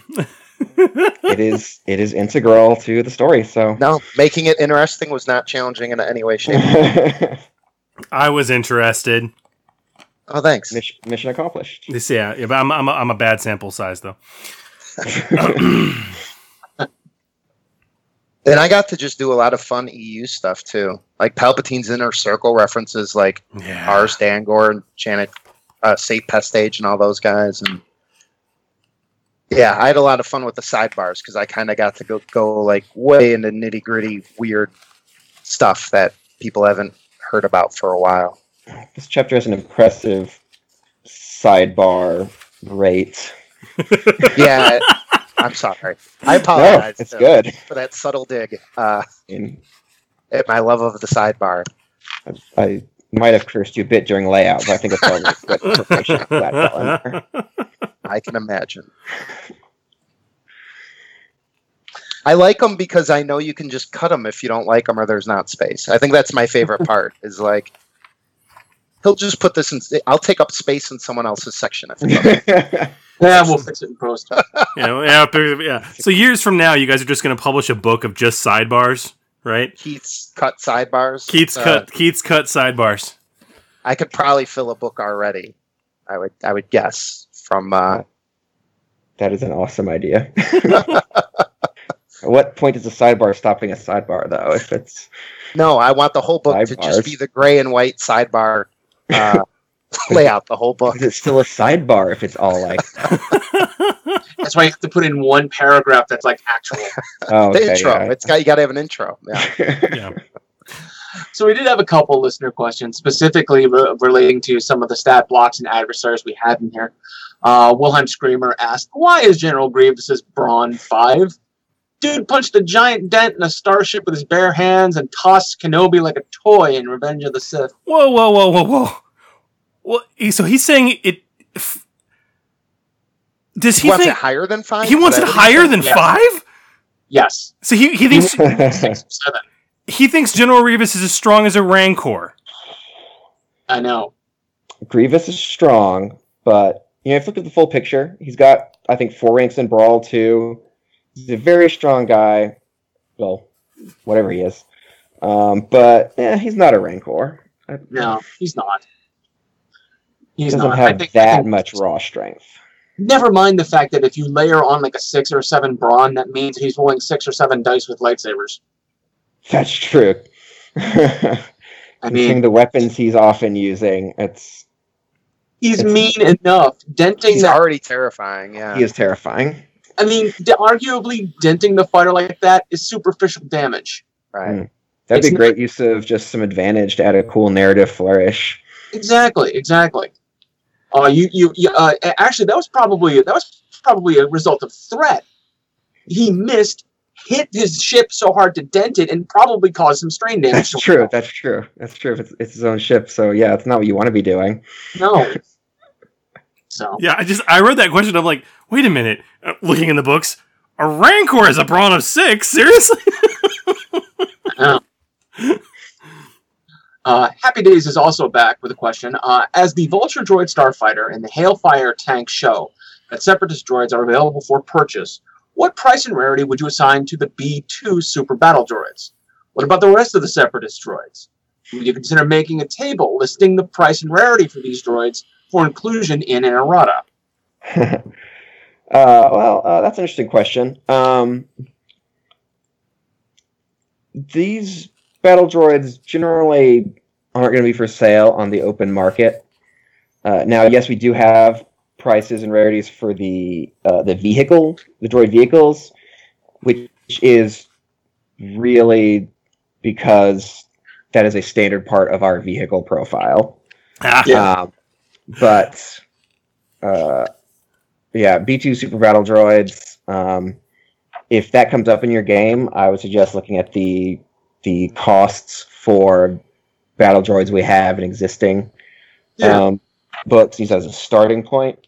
But um, it's again a little outside the scope of the book because most characters, even those aligned with the CIS, aren't going to be purchasing individual battle droids. Especially so it's just just ones. yeah, Plus, it's, it's just a bit outside the scope.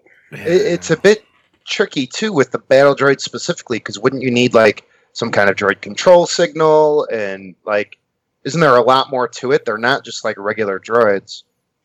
Uh, I think you, you kind of have to buy those in bulk. So Right. Besides, who's going to sell them?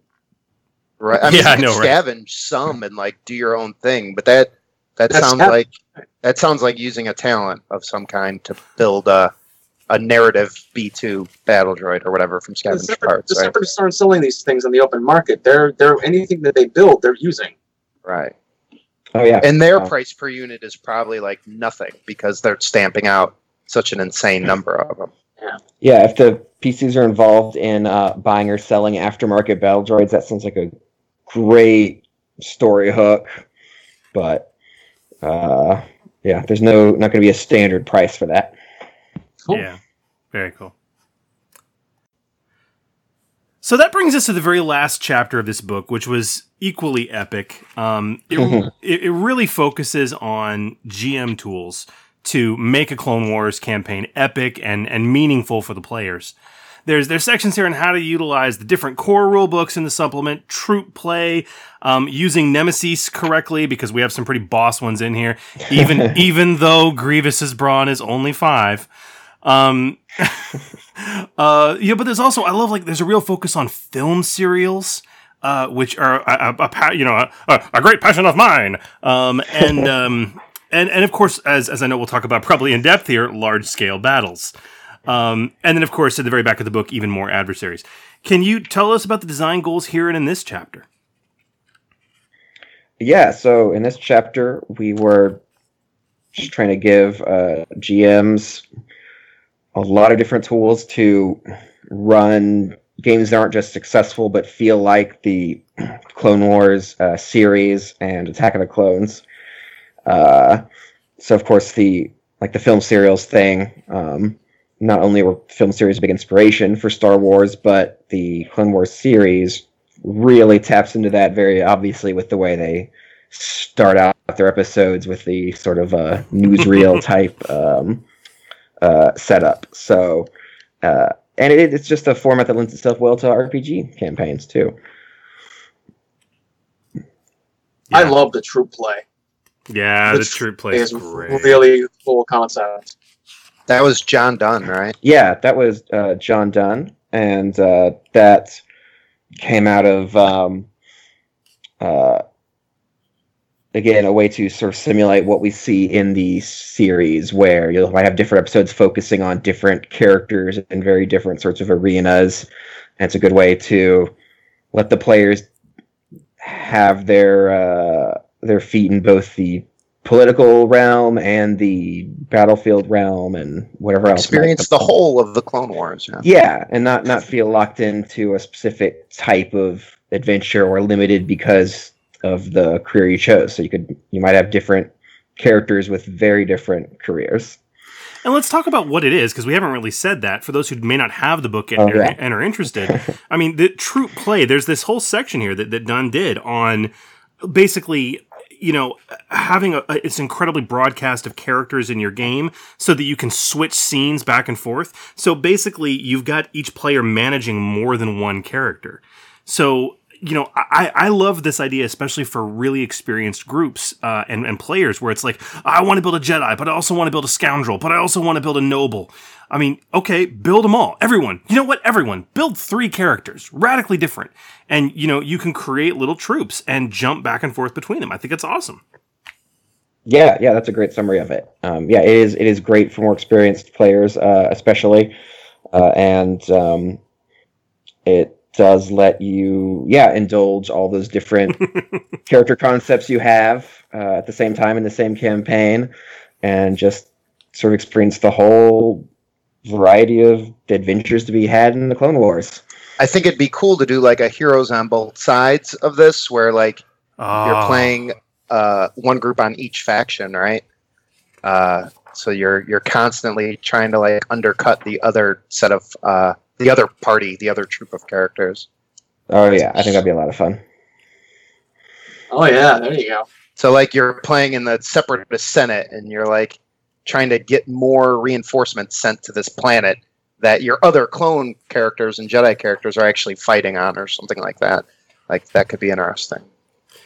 So, Keith, before we get into running large battles, can we talk about the sidebar, which is, is still in the, the film serial section for droid phalanxes? Oh, it's my favorite thing in the whole book. I'm so glad I made it in. Uh, Oh man, I, I dig these rules. so I, I don't know how uh, uh, tough it was for Tim to find space for him, but it was an idea I had like kind of early on. Right, it's another sidebar that I did, uh, and I was like, man, I have this cool idea for what I want to do. Just just let me do it, and if you don't like it, throw it away. I don't know, but like I wanted them to make it in the book way really really bad because it, just seemed so simple to me, and it, it seemed like uh, uh, uh, I wanted there to be a, a better way th- or a different way than mass combat rules to sort of uh, uh, simulate what you see these big sort of columns of droids that just march endlessly at the clones. And like in the original uh, movie, you see it in a lot of places where it's just like five clones holding out against this enormous army of droids. Uh, you get like that scene a lot, and mass combat is really like big groups versus big groups. Mhm. And minion rules are great as well, and so are the squad and squadron rules. But this was sort of like for an asymmetrical warfare where you have a small group of PCs versus a giant group of enemies. Uh, and like, I'm just I'm very happy that they're here. That's yeah, what- well, it's uh, like you said, a very uh, iconic sort of battle scene you see in the the Clone Wars media, um, and uh, below level of mass battles, uh, really sort of another layer on top of the normal minion rules uh, to very easily, in a way that, that doesn't create more work for the GM uh, and but lets the players experience that really cool feeling of fighting endless waves of droids. Uh, and this is also something that uh, the playtesters responded really uh, positively to. So Oh. uh, I knew we had to fit it in, and fortunately found room for it. Um, I'm so glad you, you put words to one of my likes about it, it, which is which is asymmetric. It makes it makes an asymmetric battle viable because using these rules, I can throw 40 battle droids at a party of four PCs and still make Or it- 400. or 400 and still make it a fight the PCs can can win or survive. Yeah, like Yeah. win. Right, because the the win condition is obviously something other than kill all the enemies, which Right. is is a good thing. Uh, just in general, I think to just put that in your games, not make every fight a fight to the last uh, one standing. It kind of reminds me of those tower defense games that are out there. You know, Yeah, kind of right. you got guys who is like set up like in, in, in entrenched positions, and uh, they, they just have like all these automatic weapons and, and resources and stuff, and they're just fighting. And and you know, it's it, maybe the GM says, okay, you need to hold out for twenty uh, for like ten turns, Right. uh, and they just don't stop coming. You unless you mow them down. Right. Yeah. Yeah, I mean the the one scene in particular that I had in mind when I was doing them was uh, the Battle of Christophsis when you see them on the bridge Yes. uh, Mhm. coming toward the Jedi. Yes. Like that was the one that was most firmly in my mind. And then later in the movie, you have like Rex and like three other clones. They crash in AT or in LAAT, and uh, uh, they're like literally surrounded on all sides by uh, uh, by droids, and they just have to hold out till I think Anakin gets there with the Twilight to to rescue them. Uh, so it's yeah, it's really made for situations like that. But you can use it. I'm sure players and GMs are going to find all sorts of weird, creative ways to use them that I didn't initially intend. Absolutely. Yeah, it's another great tool to keep in the uh, toolbox for GMs. So related to this, uh, I had this later in the show notes, but since we're talking about droid phalanxes now, I want to I'm going to move this question up. We did have one listener question specifically from Ghost of Man, and he wanted to know how would blast weapons interact with a droid phalanx.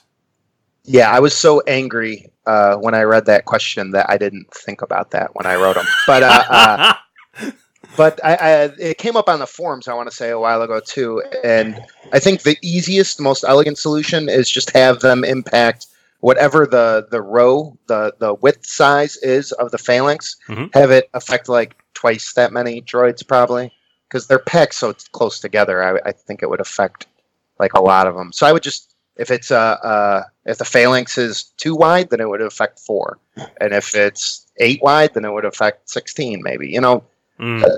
that uh, not that you want to set an eight wide phalanx against your PCs; they will die. But uh, uh but yeah, I think that's probably how I would handle it. Just double the the the width and have it affect that many.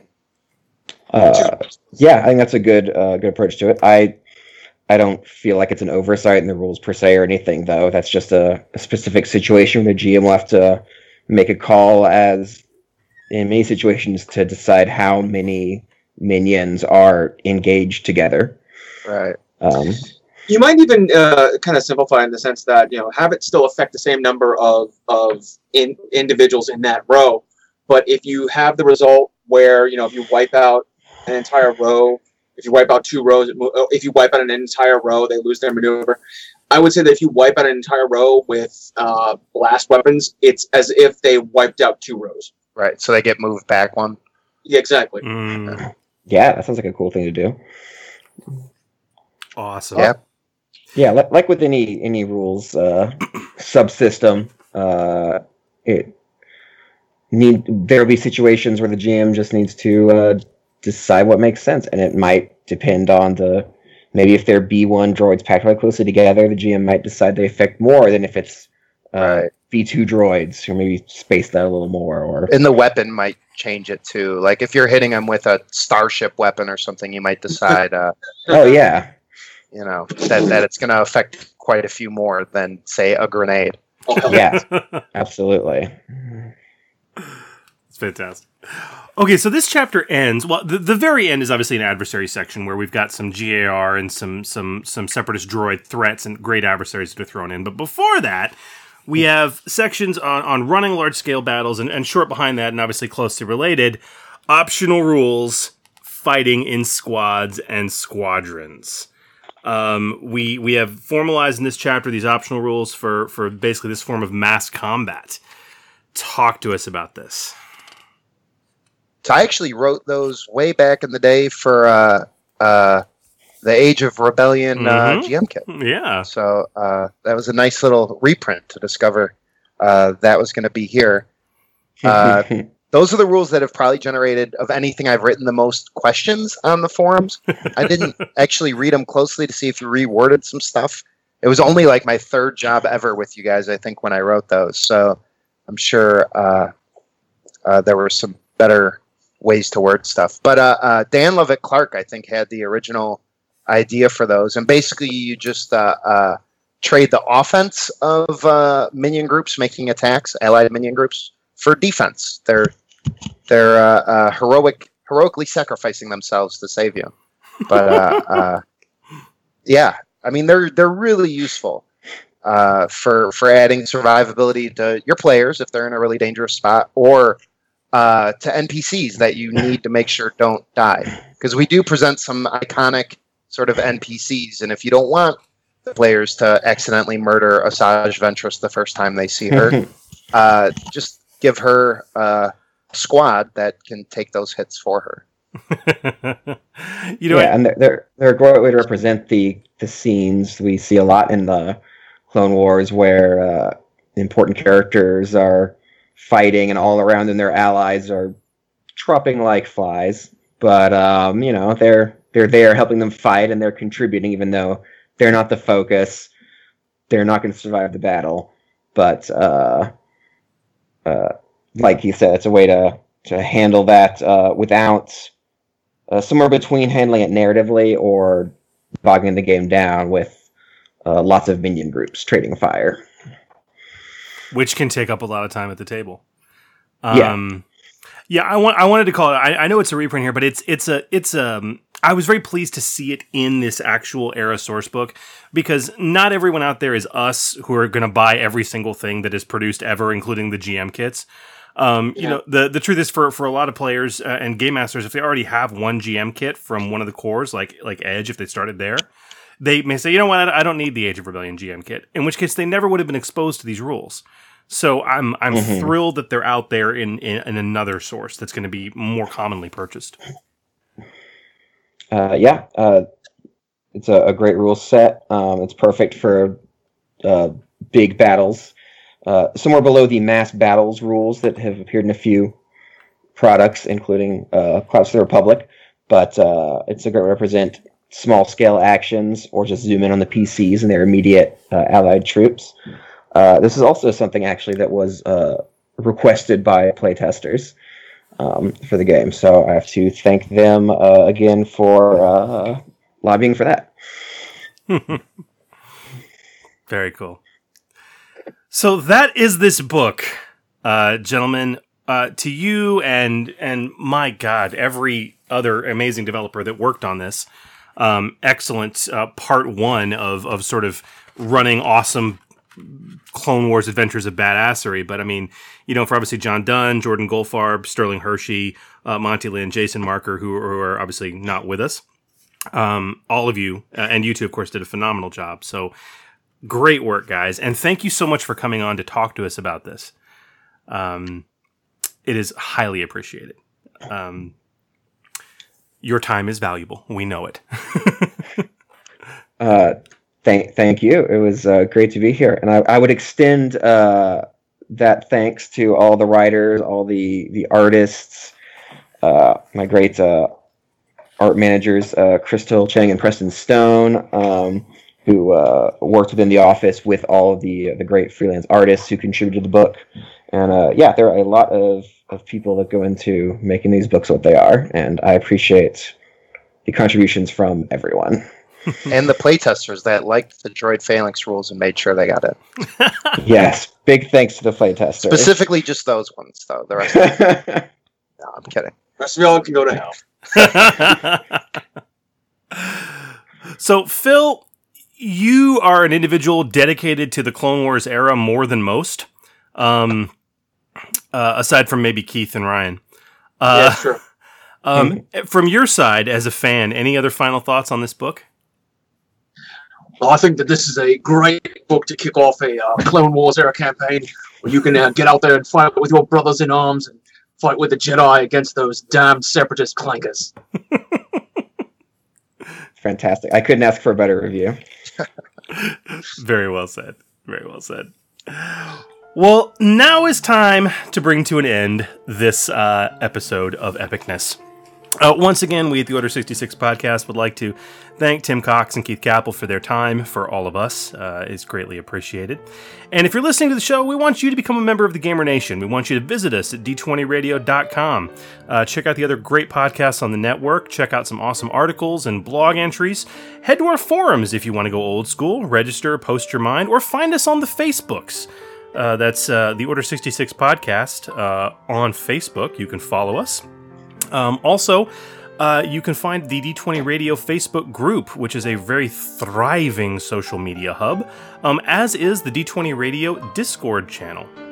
If you guys have any questions or other suggestions or show topics, you're welcome to email us, GM Chris, GM Phil, or GM Dave at d20radio.com, or call us, leave us a liner. Tell us why you never listen to the Order 66 podcast. 262 D20 Radio. That's 262 320 7234. And with that, this is GM Chris wishing you peace, love, and good gaming. And this is GM Phil. May the dice be with you. You've been listening to the Order 66 podcast, brought to you by Ethan Kinsey, GM Scott, Jeremy Bensley, Bert Ingley, Joshua Taylor, and William Thile. This podcast and related websites are not affiliated with Fantasy Flight Games, 20th Century Fox, Walt Disney Corporation, or Lucasfilm Limited, and its content is meant for educational and entertainment purposes only. All original content is the intellectual property of the Order 66 podcast and Gamer Nation LLC.